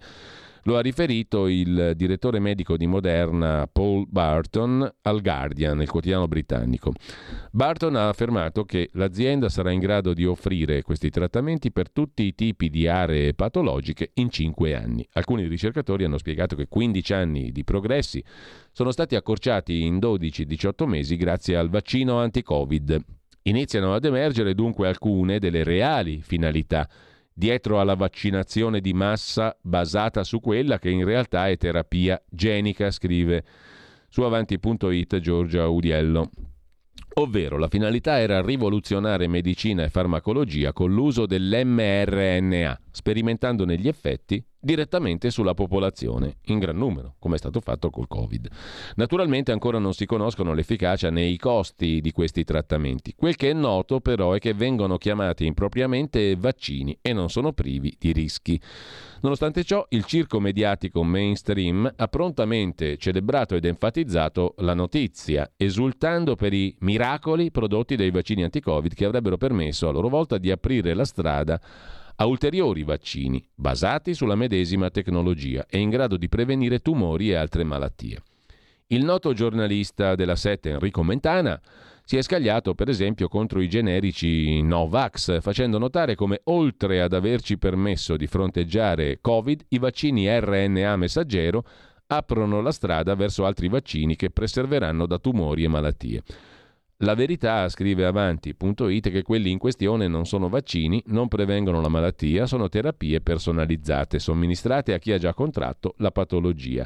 Dovrebbero al più essere in grado di curarla, ma l'efficacia è tutta da dimostrare. Anzi, è una truffa quella del vaccino anticancro lanciata da Moderna, scrive avanti. Nel mondo alla rovescia, e torniamo con questo su Atlantico Quotidiano, ne scrive Fabrizio Baldi, nel mondo alla rovescia se l'ideologia gender diventa mainstream, dal linguaggio alle scuole ai bambini, dallo sport alla tv, il transgenderismo è più di moda che mai e chi osa obiettare viene insultato e perfino aggredito a proposito di dogmi. Mentre Uh, Stefano Magni, sempre su Atlantico Quotidiano, già che ci siamo, si occupa dei crimini russi in Ucraina, crimini sistematici, atrocità come quelle jihadiste. Che differenza c'è? Domanda Stefano Magni tra una decapitazione dell'ISIS e una della brigata Wagner? Eppure molti dubitano. Non ci sono mostri per etnia, è l'ideologia che produce mostri. Mentre a proposito di Russia e affini, lì vicino c'è la Georgia, la Georgia è uno dei supermarket degli uteri in affitto, se ne occupa oggi un'intera pagina di Avvenire. Abbandonata l'Ucraina, il turismo procreativo, madri in affitto, fa rotta verso Tbilisi, Georgia, dove le agenzie per la surrogazione di maternità si moltiplicano, così come le donne sfruttate e l'ambasciata cerca di frenare gli italiani in cerca di figli in Georgia. La nostra sede diplomatica avverte sulle possibili conseguenze penali al rientro in Italia. A proposito invece di cose europee. E altro tema controverso, la carne eh, sintetica, coltivata, colturata, chiamata in vari modi. Colturata sarebbe la definizione giusta, ci ha spiegato il professor Bressanini che studia la materia. Comunque carne made in Italy, altra cosa, la vera sostituzione etnica, scrive oggi Start Magazine, non è tra persone, ma tra agnelli, vitelli, suini e polli. In che senso? In, nel senso che la carne italiana è sempre meno made in Italy. Non parliamo poi del porcetto sardo che arriva dalla Bulgaria, eccetera, eccetera. Siamo infatti tra i principali importatori di bovini francesi e suini olandesi. Anche perché negli ultimi 15 anni, scrive Giulia Alfieri su startmag.it, negli ultimi 15 anni ha chiuso più della metà delle aziende che si occupano di pastorizia e di allevamento. Nell'articolo in home page su startmag.it tutti i dettagli. La sostituzione etnica di cui il ministro dell'agricoltura Lollobrigida si dovrebbe preoccupare è quella che potrebbe avvenire con agnelli, vitelli, suini e polli importati. La nostra carne è sempre meno made in Italy.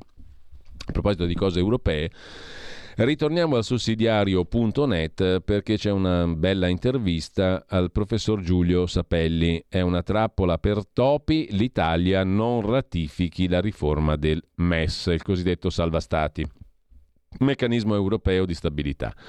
Nuovo pressing, sull'Italia per la ratifica del MES da parte delle istituzioni europee. Occorre di evitare di fornire un altro strumento ai paladini dell'austerità, spiega Giulio Sapelli.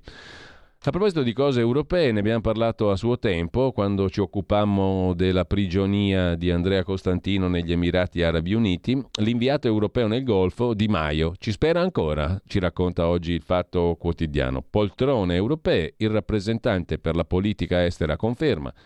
Il processo di nomina è ancora aperto, la Farnesina non si opporrebbe. Anche al Quirinale non dispiacerebbe fare Di Maio inviato europeo nel Golfo Persico. A proposito di nomine, invece, ci racconta Repubblica, Mario Draghi, l'impareggiabile per eccellenza, ha detto no alla guida della Nato. Ora l'Italia punta su Cavo Dragone, il capo di Stato Maggiore della Difesa. Cavo Dragone, appunto, è candidato a presiedere il Comitato Militare dell'Alleanza Atlantica. Restiamo al fianco di Kiev, Putin ha fallito, dice Dragone. La prima vittima intanto dello scandalo a proposito di Russia, della fuga di Artem Us, l'uomo d'affari russo fuggito da Basilio, Milano, la prima vittima dello scandalo della fuga si chiama Giorgia Meloni, scrive Dago Spia. Gli americani incazzatissimi hanno rinviato la visita della Ducetta alla Casa Bianca in agenda tra maggio e giugno. Biden voleva Artem Us per scambiarlo col giornalista del Wall Street Journal arrestato da Putin per spionaggio. Artem Us aveva vecchi e solidi rapporti con grandi società italiane. Suo padre, insieme al boss della Rosneft, Igor Siekin, è il principale artefice del megaprogetto Vostok Oil, una torta da mille miliardi di dollari di cui molte aziende italiane bramavano una fetta. Il principale alfiere italiano di questo colossale progetto è stato Antonio Fallico, già uomo di Banca Intesa a Mosca, dal 2008 console onorario della Federazione Russa, che da presidente dell'associazione Conoscere Eurasia ha solidi rapporti con Igor Siekin, con il quale aveva rapporti anche il papà di Artem US nel progetto Vostok Oil da mille miliardi. Intanto la Santa Sede è un covo di vipere, rimaniamo ad Agospia. Pietro Orlandi non tiri troppo la corda. Il fratello di Emanuela, scrive Dagospia estraendo alcuni brani dell'articolo di Fabrizio Peronaci per il Corriere di Roma.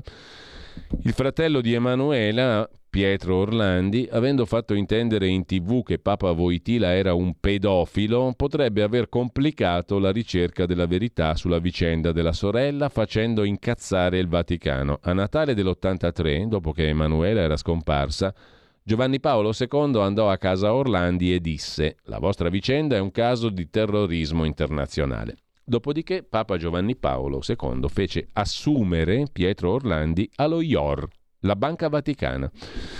E sempre rimanendo ad Agospia, ma è tratto dal mondo Twitter il tutto, eh, una selezione di commenti di Filippo Facci viene qui postata. Filippo Facci ha fatto un commento, 90.000 persone ci hanno girato intorno. Se lavorassero come piangono, la potenza che sarebbero, ha scritto Filippo Facci parlando dei tifosi del Napoli che hanno pianto perché non hanno passato il turno contro il Milan. Se lavorassero come piangono sarebbero una potenza, ha scritto Filippo Facci dei napoletani. Filippo Facci sui social spernacchia i napoletani in lacrime dopo la sconfitta col Milan e viene travolto da un mare di insulti. C'è chi scrive: E se i milanesi chiavassero come lavorano, il mondo sarebbe perfetto. Sei una latrina, puoi anche andare a fare i chinotti ai cavalli di Bellomunno e altre belle cose. Mentre a proposito di cose da territorio, da Napoli andiamo a, alla Sardegna, citata prima, per eh, il porcetto che arriva dalla Bulgaria, nomine indagati Solinas e il numero due della ministra Calderone, scrive Andrea Sparacciari su il Fatto Quotidiano. In Sardegna nei guai in 21. C'è anche Temussi, consigliere personale della ministra del lavoro Massimo Temussi. Sono ancora le nomine, scrive il fatto, a inguaiare il presidente sardo Cristian Solinas, investito ieri da un altro tsunami giudiziario. È stato rinviato a giudizio per abuso d'ufficio in un caso analogo di nomine indebite ed è indagato per corruzione e riciclaggio in un'altra inchiesta. con il presidente a sto giro a finire sotto il faro della Procura di Cagliari il suo ex braccio destro, ora stimato consigliere personale della ministra del lavoro Marina Calderone, nonché neo presidente di ANPAL, Società Agenzia Nazionale Politiche Attive del Lavoro Servizi. Il manager molto gradito a Fratelli d'Italia, Massimo Temussi. Pesanti i reati ipotizzati dalla Procura di Cagliari, che ieri ha notificato la chiusura indagini a 21 persone. Corruzione, abuso d'ufficio, falso, induzione indebita. Destinatari oltre a Solinas il suo cerchio magico e imprenditori. Oltre a Solina Settemussi, indagati l'ex vicepresidente e consigliere regionale di Forza Italia, eccetera, eccetera. L'inchiesta corre su due binari. Il primo riguarda la promessa di una promozione a capo di un dipartimento regionale fatta da alcuni imprenditori con interessi nel settore cave a un funzionario in cambio di un occhio di riguardo in alcune procedure amministrative. L'altra questione invece verte sulle nomine volute e pilotate da Solinas e dai suoi uomini più fidati, Lancioni e Temussi, quest'ultimo oggi consigliere della ministra del lavoro Calderone. A unire i due filoni proprio l'opera del Temussi, che per la Procura di Cagliari sceglie commissari di gara amici, trasmette i desiderata di Solinas ad assessori e direttori generali della regione, teneva contatti con i dirigenti, in particolare con una dirigente da lui indicata come direttore del personale, eccetera, eccetera. Insomma, si vedrà. Ve l'ho fatta un po' lunga, scusatemi. Mentre vi segnalo, a proposito di Edoardo Montolli, che abbiamo citato prima con Felice Manti, e mh, credo che vada dato atto, diciamo veramente, a questi due giornalisti fin dall'inizio sono stati i primi eh, a aver studiato, ad essersi documentati sulla vicenda della strage di Erba, che, lo ripeto, a noi ci interessa mh, mm, non solo per le due persone in carcere, che pure è un fatto umano importante, perché potrebbe capitare a qualunque, a qualunque di noi. Mh? Mm? Questa storia ci dice questo, che veramente Kafka, cioè tutti poss- potremmo essere in quella condizione. Loro due ancora di più per il tipo di persone che sono e per il tipo di relazioni sociali che avevano, cioè molto normali. Mm, due persone normali, perfettamente, diciamo, calabili nel ruolo, no? vendibili in quella maniera. all'ennesima potenza. Forse noi pensiamo di essere più scafati e che avremmo reagito in maniera tale da non trovarci nei guai come loro, ma non lo so, perché perfino Cazzullo, trovandosi in isolamento e davanti a certe prospettazioni, diciamo così, probabilmente no, perché è scafatissimo il ragazzo, però insomma è difficile resistere, no? Ecco, eh, documentandosi, leggendo le carte, Edoardo Montolli e Felice Manti hanno consentito che dopo 17 anni questa storia avesse ancora un lato pubblico importante, perché questo è il punto, appunto non è solo una questione privata, c'è un lato pubblico di interesse pubblico eh, mm, ci insegnano nei manuali base di giornalismo, di etica professionale, di deontologia che una notizia è tale quando ha un rilievo pubblico. Se è una cosa assolutamente privata, non è una notizia. Invece, tante volte vediamo cose assolutamente private sbandierate in pubblico come fossero notizie. No, eh, la notizia per essere tale deve avere un rilievo pubblico. Questa vicenda giudiziaria ha talmente tanti rilievi di pubblico interesse che non è più solo una vicenda privata, per quanto umanamente inaccettabile di due persone ingiustamente condannate. Mm? ma anche tantissimi rilievi pubblici importanti, come si sono svolte le indagini, il ruolo dei carabinieri, il ruolo dei magistrati, dei consulenti, dello psichiatra, del mondo dell'informazione, del circo mediatico cosiddetto.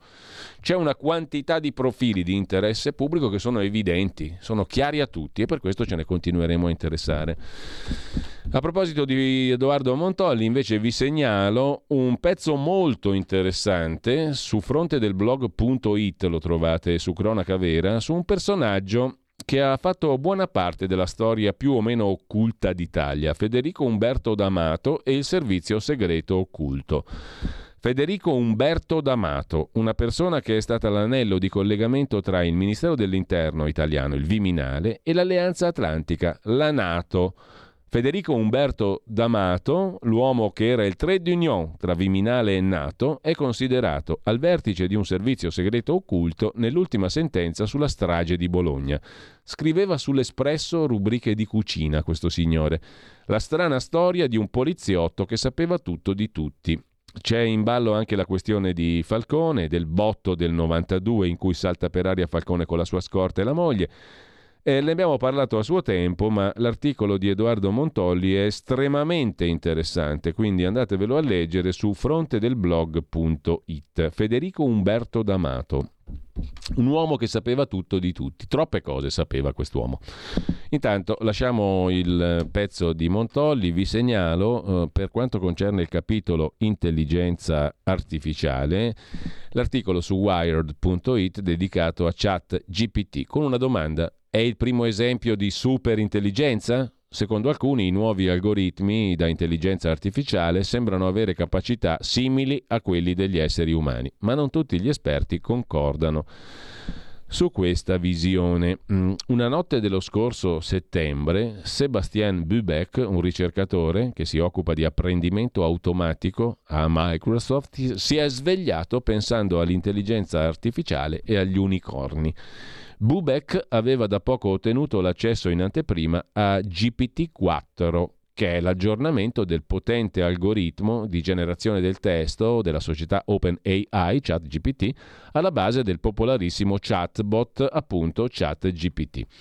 Faceva parte di un team Bubeck che lavorava all'integrazione del nuovo sistema di intelligenza artificiale all'interno del motore di ricerca di Microsoft, cioè Bing il ricercatore e i suoi colleghi erano rimasti sbalorditi. Perché? Perché GPT-4 sembrava diverso da qualsiasi cosa avessero visto fino ad allora.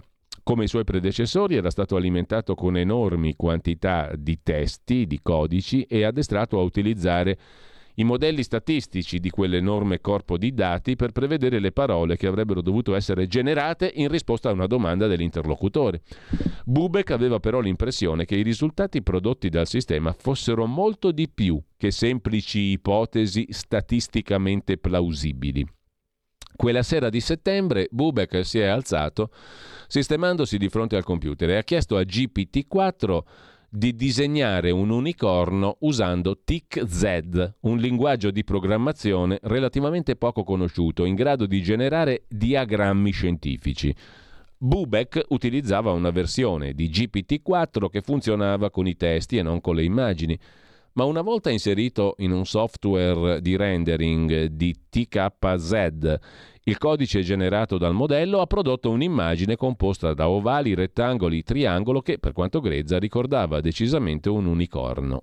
Per Bubeck, un'impresa simile comportava senza dubbio una comprensione astratta degli elementi che compongono la creatura immaginaria. Qui, ha ricordato di aver pensato Bubeck, sta accadendo qualcosa di nuovo. Forse per la prima volta abbiamo qualcosa che potremmo chiamare intelligenza quanto l'intelligenza artificiale stia diventando effettivamente intelligente e quanto ci si possa fidare di questa sensazione ormai sempre più comune è una domanda sempre più incalzante nel dibattito intorno all'intelligenza artificiale, scrive Wired.it, dal quale vi segnalo un altro articolo più divertente, tutti i rischi di usare Bikini Off, il chatbot che spoglia le donne perché solo le donne? Perché si parla di bikini. La controversa intelligenza artificiale che spopola su Telegram richiede pagamenti in criptovalute e si presta a usi illegali. Bikini Off è un bot, cioè un umanoide, diciamo così, un software umanoide di Telegram salito alle prime posizioni dei trend mondiali negli ultimi giorni per via di un controverso servizio che mette a disposizione. Come da nome, Bikini Off può spogliare di tutti i vestiti una persona in una foto restituendo un risultato convincente, visto che non si limita a incollare il viso su un corpo nudo, ma riprende anche la posa e rispetta le proporzioni del fisico, così come le tonalità dell'incarnato del soggetto. Possiamo vedere, oltre che il Papa magari col piumone da rapper, il Papa nudo. Questo è un bikini off eh, applicato al Papa, tanto per dire. Andiamo a vedere alcune delle prime pagine dei quotidiani di oggi. Il quotidiano di Sicilia, senza dubbio. Scadente, di parte, perfino corrotta, i siciliani non si fidano della pubblica amministrazione e fanno bene, scrive il quotidiano di Sicilia in prima pagina, indici di qualità europei, per la Sicilia performance tra le peggiori, ma è tutta l'Italia a non fare una gran bella figura, scrive il quotidiano di Sicilia in primo, primissimo piano. Il primo piano della pagina 3 dedicato invece alla par condicio, arriva il Vademecum per la comunicazione politica in periodo elettorale e poi Fisco, la precompilata 2023, tutte le istruzioni per l'uso a pagina 4, mentre Catania e Palermo sono tra le città più care d'Italia. Il manifesto mette in prima pagina, il quotidiano comunista, la questione Nordio. Il governo ha un problema. Toghe in rivolta, i magistrati hanno criticato il ministro Nordio che ha avviato un'azione disciplinare per l'evasione del russo Artem Us. Il Sole 24 Ore invece si occupa eh, intanto della ministra Calderone, citata prima, per l'inchiesta sul suo uomo di fiducia, Temussi. Eh, un milione i posti di lavoro che non riusciamo a coprire, ha detto la ministra del lavoro. Ma c'è anche la svolta green in prima pagina sul Sole 24 Ore, i costi sono fuori controllo. A passo veloce si va verso l'adozione della più grande legge sulla protezione del clima di tutti i tempi, dice l'Unione Europea e davanti a un'affermazione così impegnativa tremano le nostre tasche. L'Unione Europea ha dato l'ok a nuove misure per la transizione ecologica. Dopo le mosse su case green e auto, arrivano la riforma degli ETS, cioè il commercio dell'inquinamento da anidride carbonica, e il dazio sulle importazioni inquinanti. Tutte misure che comportano oneri aggiuntivi per immobili, carburanti, imprese e agricoltura, con il rischio che i costi economici e sociali della transizione economica vadano fuori controllo, scrive il quotidiano di Confindustria. Intanto a proposito di cose europee, la concorrenza, gli ambulanti, i balneari, il disegno di legge per la concorrenza torna oggi per la terza volta in Consiglio dei Ministri. Per il commercio ambulante si va verso proroghe per gli attuali concessionari e poi gare per assecondare l'Unione Europea. Sull'energia focus per l'approvazione del piano messo a punto da Terna per la rete elettrica e c'è in extremis l'ipotesi di una norma sulle concessioni balneari, mentre sulla pernacchia europea, il PNRR, eh, si va alla stretta finale sulla terza rata da 19 miliardi. E infine a giugno 2023 Attenzione, l'India scavalca la Cina ed è prima al mondo per numero di abitanti. A giugno del 23. Il foglio difende l'idea di Giorgetti, due figli, niente tasse, sarebbe un grido di battaglia vittorioso, scrive Giuliano Ferrara in prima pagina, poi parla l'ex ministro del Rio favorevole a dialogare con Giorgetti su fisco, natalità e famiglia. Due figli, no tasse, anche il presidente dell'Istat, il demografo Blangiardo, sposa il progetto di Giorgetti sulla natalità e spiega come renderlo anche sostenibile, scrive il foglio in prima pagina e poi abbiamo l'Andreas Version di Andrea Marcenaro. Giorni su giorni che non si parla d'altro se non di un plantigrado troppo poco umano e dei ripetuti grugniti di un umano che si aggira liberamente per Roma.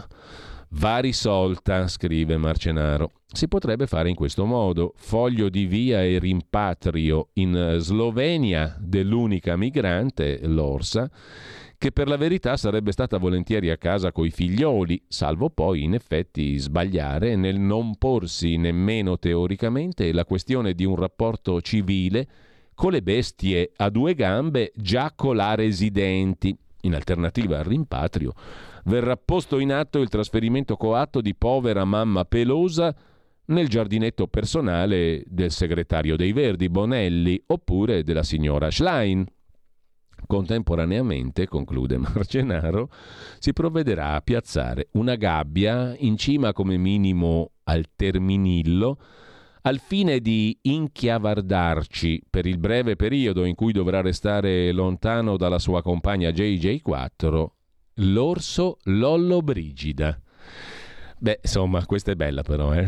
Siate onesti, Andrea Marcenaro è uno che sa scrivere, punto primo, e poi ha uno humor che piaccia o non piaccia nel merito, ma è fantastico. In ogni caso, Italia oggi apre la prima pagina con il fisco in aiuto di chi fa figli l'idea del ministro Giorgetti e del sottosegretario Bitonci, una maxi detrazione fino a 10.000 euro per i figli a carico, IRPEF negativa per gli incapienti. L'idea lanciata da Massimo Bitonci. Vediamo se riusciamo ad averlo per domenica mattina con Pier Vittorio Scimia per parlare di questa questione.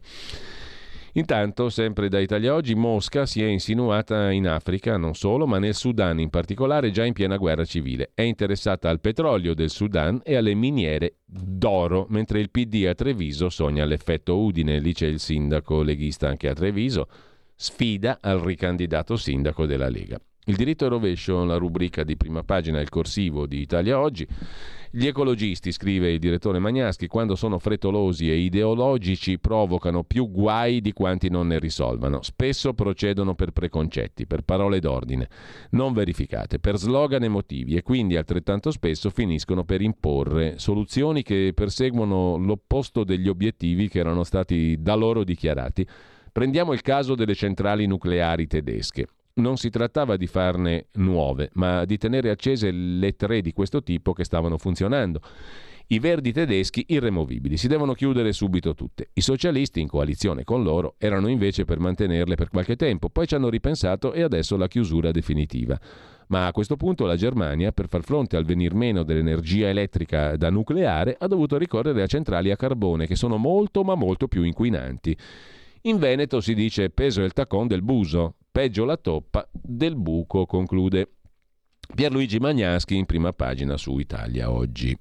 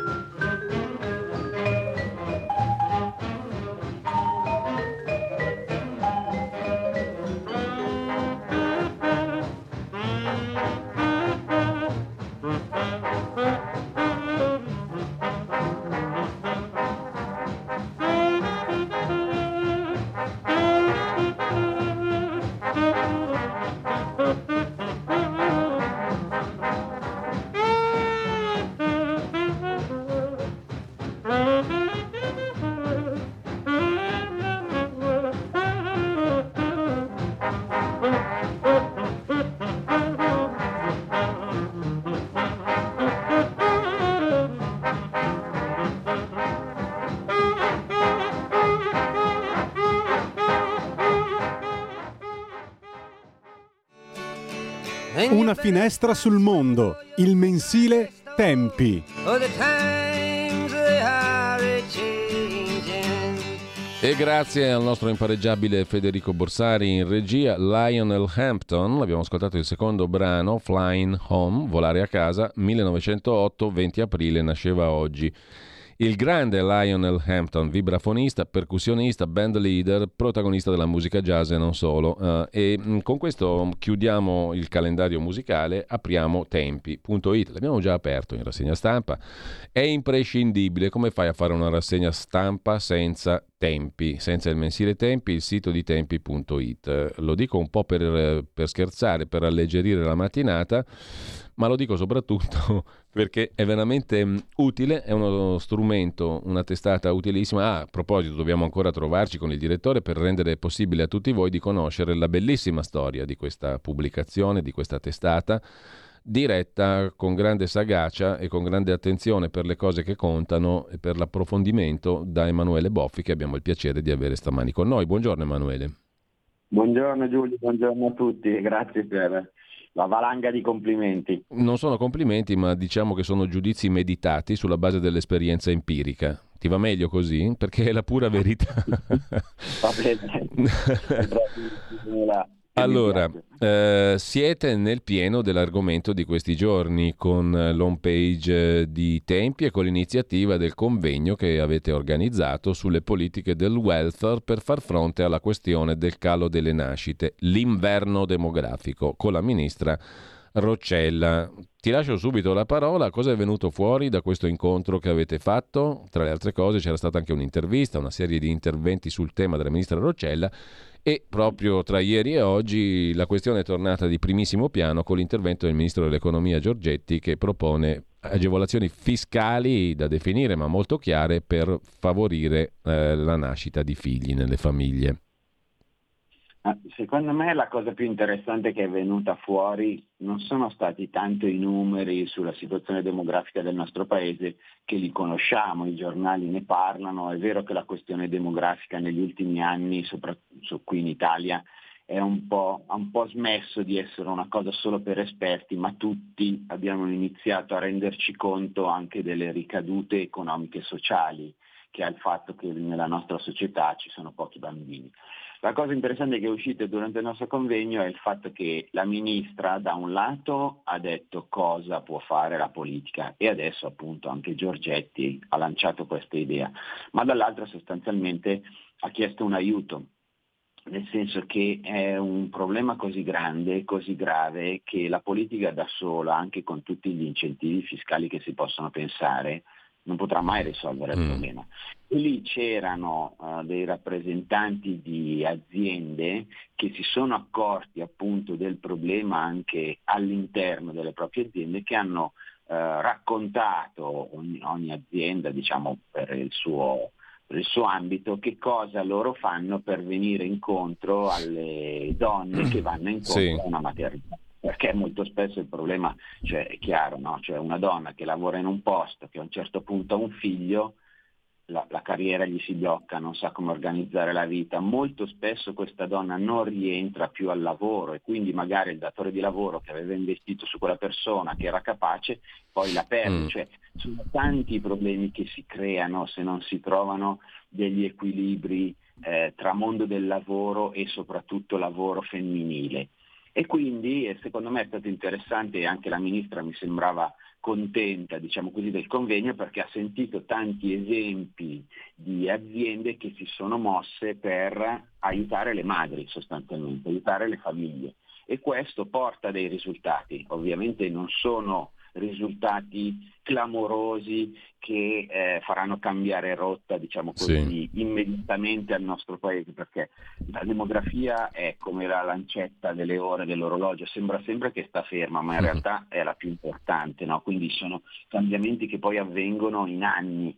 Però certamente noi già oggi siamo in una situazione complicatissima, diciamolo pure con le parole giuste, disastrosa, e quindi qualcosa dobbiamo fare e al nostro convegno appunto da un lato la ministra, dall'altro questi imprenditori o rappresentanti di associazioni, di aziende hanno cercato, hanno ragionato mm. su strumenti che possano essere utili da questo punto di vista.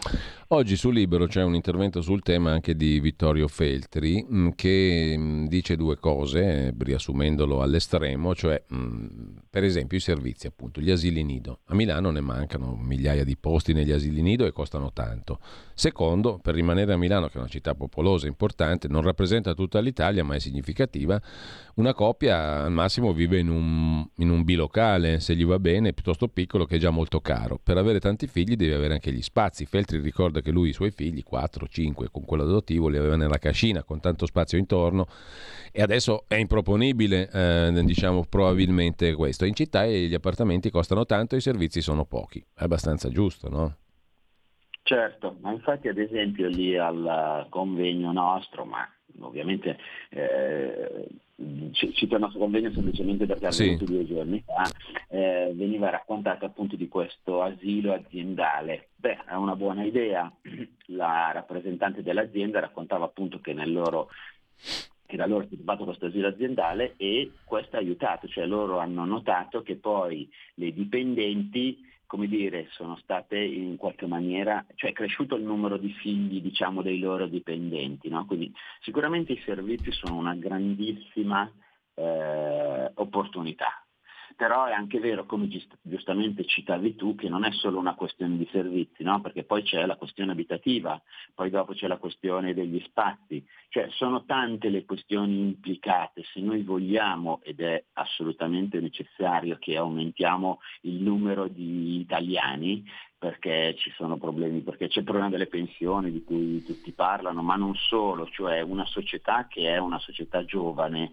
è una società proiettata al futuro, una società che immagina dei cambiamenti, una società in movimento, una società in cui come quella nostra italiana dove la maggior parte delle persone sono anziane, è ovvio che è una società più conservativa E questo ovviamente ha dei vantaggi ma anche degli svantaggi, cioè eh, si è meno proiettati a cambiare le cose che devono essere cambiate perché davanti a sé si hanno meno anni di vita. No? Mm. Eh, e quindi appunto da questo punto di vista i servizi sicuramente servono molto, i soldi servono, eh, ma servono tante cose. In realtà una cosa su cui giustamente secondo me insiste spesso la ministra Roccella è che c'è proprio un fatto culturale che bisogna cambiare. Per ora mi sembra che in Italia sia sempre, gli italiani siano sempre più consapevoli del fatto che la demografia non è l'ultimo dei problemi, ma è forse il primo o il secondo diciamo, dei problemi che abbiamo in Italia. Stiamo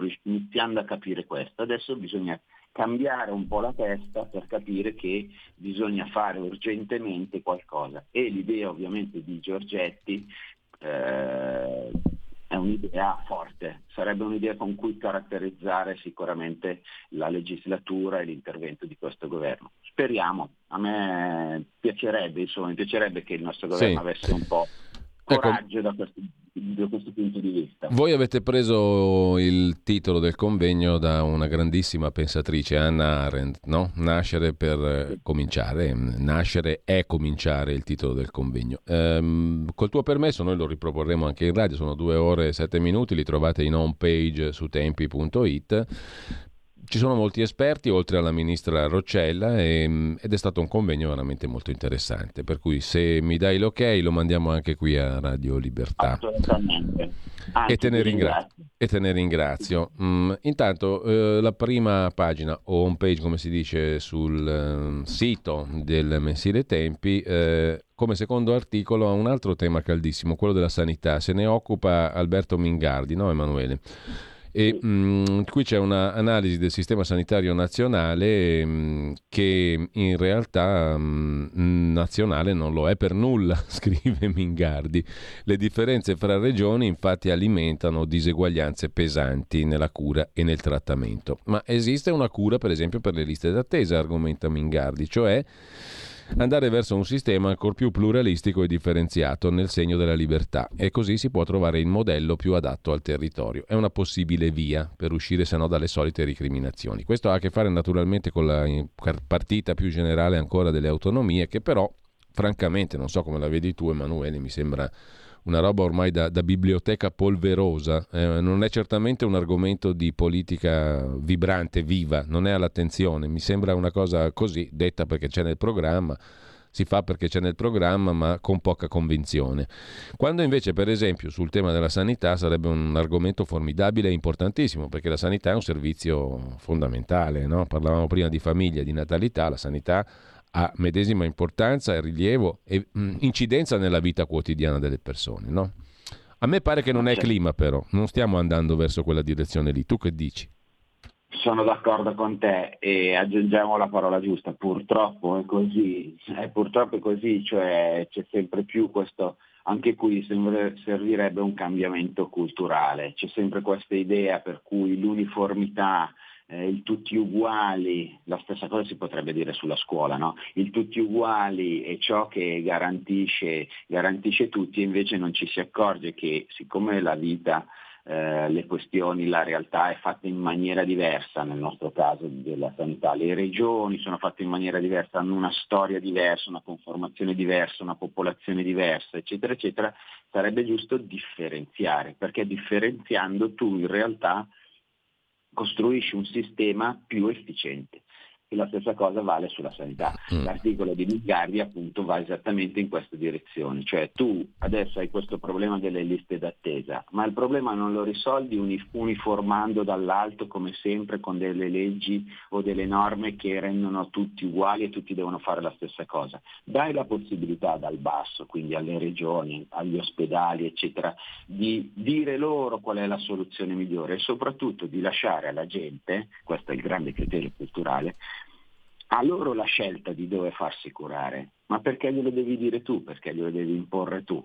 Questo in realtà, come già noi sappiamo, noi lombardi diciamo così sappiamo, risolve molto di mm. più le questioni e soprattutto lascia alla gente quella libertà che non è una cosa che viene erogata dall'alto dal sovrano statalista, no? certo. Eh, è così, mm, però la sensazione appunto è quella che mm, il capitolo qui è un po' mm, accademico, polveroso. Sì, hai ragione, hai ragione. In ogni caso, chiudiamo con un'altra segnalazione. Io mi domando, caro Emanuele, come avete fatto ad assicurarvi Bjorn Lomborg? Eh, allora, ha, ha, fondato questo studioso, giornalista scientifico, un centro studi Copenaghen Consensus che si propone un obiettivo bellissimo, cioè ehm, cercare di fornire idee per avere obiettivi di sviluppo realmente sostenibile e realmente pratici, concreti, raggiungibili, a differenza degli obiettivi di sviluppo fissati dalle Nazioni Unite con la famosa Agenda 2030. Sono 169 obiettivi, spesso velleitari, ideologici e insomma poco pratici, poco concreti. Bjorn Lomborg scrive articoli bellissimi, siamo arrivati al nono articolo di questa serie che voi pubblicate no? mm, su Tempi e su tempi.it e si parla quest'oggi di eh, diritti di proprietà. Se tu assicuri la proprietà, ehm, fai una, una, riforma a beneficio dello sviluppo sostenibile davvero fondamentale. La cosa bella è che Bjorn Lomborg a volte ci presenta cose che sembrano la scoperta dell'acqua calda. Però la scoperta dell'acqua calda noi la trascuriamo perché andiamo in cerca di scoperte mirabolanti, poco concrete, molto ideologiche e molto fumose. E invece, per esempio, investire sull'agricoltura sembra una banalità, ma eh, un altro articolo di Bjorn Lombard che mi ricordo di aver letto, ma ce ne sono tutti e nove, sono interessantissimi. Insomma, mh, obiettivi di sviluppo pratici, concreti, raggiungibili, in base ai quali potremo fare il bene anche del cosiddetto, una volta, terzo mondo, cioè dei paesi più poveri, no? È molto interessante questa serie di articoli. Com'è che ve lo siete assicurati un fenomeno così? Ma semplicemente per un contatto di un nostro giornalista con uh, un assistente di Lomborg gli abbiamo proposto eh, diciamo di utilizzarci, di utilizzare tempi come anche veicolo per far passare le sue idee. Lomborg è un personaggio di letteratura internazionale mm. e lui semplicemente ha accettato, noi ne siamo contenti, io ne sono contento. Eh, ma ascolta Emanuele, ma lo pubblicate solo voi perché io sul Corriere non l'ho mai visto questo qua. Sembra che se il Corriere pubblica uno come Lomborg che gli va a rompere le uova nel paniere di tutti i loro discorsi mirabolanti sul green e su come salvare il mondo schioccando le dita. Lomborg parte diciamo, da, appunto come dicevi tu, da studi, da numeri e come in questo caso parte da una constatazione molto intelligente, cioè lui dice pensate a casa vostra, voi investite su casa vostra perché siete sicuri che vivrete che è vostra. Casa, Beh, oddio, adesso sempre meno, però insomma... Però diciamo, per un tot di compri la cucina sapendo che ne potrai godere per 10-15 anni, no? sì. Mentre ci sono parti del mondo, la maggior parte del mondo, dove una persona non investe sulla sua casa, sul suo territorio, in questo caso sull'agricoltura, perché non è sicuro che quel terreno sarà suo ancora per anni. Allora dice Lomborg, ma se tu aiuti gli agricoltori ad avere sicurezza sulla proprietà della loro terra, in questo caso stiamo parlando degli agricoltori del terzo mondo, pensa quanti investimenti possono fare. Allora lui dice, è chiaro che comprare un terreno, aiutare un agricoltore a comprare un terreno, soprattutto nel terzo mondo, è difficilissimo, ma la spesa varrebbe l'investimento, perché poi ne avremo molti più benefici. E, vabbè, e poi lasciamo ai nostri ascoltatori il tempo poi di leggere tutto l'articolo e l'argomentazione di Londra. Ed è un altro dei motivi per leggere Tempi e tempi.it. Io ringrazio il direttore Emanuele Boffi, buona fine di settimana, buon lavoro Emanuele, grazie ancora. Grazie a te e buona giornata a tutti. Tra poco, tra non molto, dopo il cui Parlamento una breve pausa musicale per riprendere un pochino fiato, ma affrontiamo invece la questione della richiesta di revisione per la strage di Erba avanzata dalla Procura Generale della Repubblica dal sostituto procuratore di Milano Cuno Jacob Tarfusser. Avete ascoltato la rassegna stampa.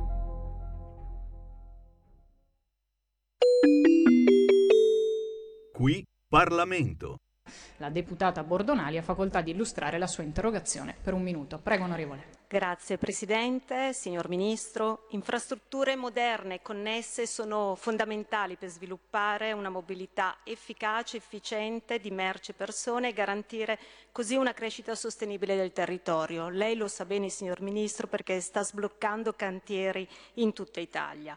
Per il territorio bresciano, il comparto produttivo bresciano, sono alcune opere strategiche che ci stanno particolarmente a cuore, ma che lei conosce bene perché ha già visitato. Innanzitutto il raccordo autostradale da Valtrompia, la cui realizzazione è attesa da decenni in uno dei territori più produttivi del Paese ma fondamentale il completamento della galleria di Lonato, una delle opere più importanti della nuova tratta dell'alta velocità Brescia-Es-Verona. In ultimo, ma non ultimo, un progetto fondamentale per la città di Brescia, ovvero il prolungamento della metropolitana verso nord e verso est, progetto indispensabile per intercettare una parte delle decine di migliaia di auto in ingresso ogni giorno in città che contribuirà a questo progetto a migliorare ovviamente la qualità dell'aria. Quindi, signor Ministro, le chiediamo quali sono le azioni che lei ha messo in campo per velocizzare la realizzazione di queste opere. Grazie. Grazie onorevole. Il Ministro delle Infrastrutture e dei Trasporti, Matteo Salvini, ha facoltà di rispondere per tre minuti. Prego, Ministro. Grazie per le domande precise, cercherò di essere altrettanto preciso. Eh, prolungamento della metropolitana di Brescia opera di fondamentale importanza, a mio giudizio, per migliorare il servizio di mobilità locale. È giunto il momento di rilanciare il progetto originario che prevede il prolungamento verso nord e verso est per arrivare anche in provincia e decongestionare così il traffico cittadino. Per il settore del trasporto rapido di massa, nell'ultima legge di bilancio abbiamo stanziato al Ministero un miliardo di euro sul fondo investimenti. A maggio pubblicheremo il prossimo avviso per presentare istanze volte a realizzare opere infrastrutturali nel settore. Il Comune di Brescia potrà quindi fra poche settimane fare domanda per il finanziamento per il prolungamento della metropolitana. Bretella della Valtrompia, vicenda improbabile, improponibile a cui vediamo di porre una fine, abbiamo già fatto non so quante riunioni al Ministero con imprese appaltatrici, parlamentari e amministrazioni locali, è in corso di finalizzazione un nuovo cronoprogramma a cura del commissario straordinario con le procedure da attivare e le relative tempistiche per superare tutte le criticità riscontrate negli scorsi anni, quindi l'obiettivo è di accelerare e chiudere con questa bretella. Galleria di Lonato, la Galleria di Lonato costituisce l'opera ingegneristica più importante dell'intera tratta ferroviaria eh, Brescia Est Verona, la prima canna è stata completata, sono stato personalmente sul posto, è già iniziato lo scavo della seconda canna, l'intera tratta Brescia Est Verona sarà completata, il nostro impegno entro il 2026 in linea con gli obiettivi del PNRR. Posso dirle, onorevole Bordonali, che essendo Brescia una delle capitali del lavoro, su questi ed altri temi potremo parlare il prossimo primo maggio, visto che con gli altri colleghi ministri della Lega, nella giornata della festa del lavoro e dei lavoratori, saremo proprio nella sua città. Grazie Ministro. Ha facoltà di replicare la deputata Bordonali per due minuti. Prego, onorevole. Grazie Ministro, la sua risposta ci rassicura, ma non avevamo dubbi perché anche con l'ultima informazione che ci ha dato della sua presenza con gli altri ministri in città il primo maggio dimostra che il suo impegno per Brescia, come per il resto del territorio, non è mai venuto meno. Per quanto riguarda l'autostrada della Val la ringraziamo, sappiamo che la sua attenzione non è mai mancata, eh, siamo stati anche convocati al Ministero da lei per avere ulteriori informazioni rispetto al, all'avanzamento dei lavori e siamo certi che con il suo intervento diretto con ANAS e col nuovo cronoprogramma si arriverà finalmente alla realizzazione e alla definizione di questo progetto che come lei ha ricordato noi stiamo attendendo da decenni. È un progetto che è atteso soprattutto da tutte quelle attività produttive che hanno scommesso sulla pretella, sull'autostrada della Valtrompia e hanno deciso di non delocalizzare le loro attività e proprio per tutti questi imprenditori, per tutti quelli che hanno scommesso su questo progetto è necessario eh, continuare. Per quanto riguarda invece l'Onato, ottime notizie anche in tal senso perché ricordiamo che questo è un tassello fondamentale per quel corridor core mediterraneo che collegherà dal sud della penisola iberica arriverà appunto fino al confine ucraino. E in ultimo, per quanto riguarda la metropolitana, sono felice, Ministro, che anche lei abbia riconosciuto come quest'opera sia fondamentale per la città di Brescia. Il prolungamento, lei l'ha ricordato, verso nord era già nel progetto originario. Tra l'altro questo prolungamento verso nord è complementare anche alla realizzazione della bretella eh, autostradale della Valtrompia e quindi è fondamentale arrivare alla realizzazione passando ovviamente dalla richiesta di fondi che sono a disposizione del Ministero. Io mi auguro che dopo dieci anni in cui questo progetto è stato abbandonato, in cui si è guardato probabilmente ad altro e non si è intervenuti su questo tassello fondamentale per la nostra città, perché il traffico Deputata che proviene... concludere. Concludo, eh, grazie Presidente, concludo dicendo che mi auguro che a maggio ci sia un cambiamento di visione da parte dell'amministrazione comunale, ci sia un cambiamento totale a maggio e quindi si possa arrivare ad accedere a quei finanziamenti, a quelle risorse importanti per Brescia e per il Grazie. prolungamento della metropolitana. Grazie. Grazie. Qui Parlamento.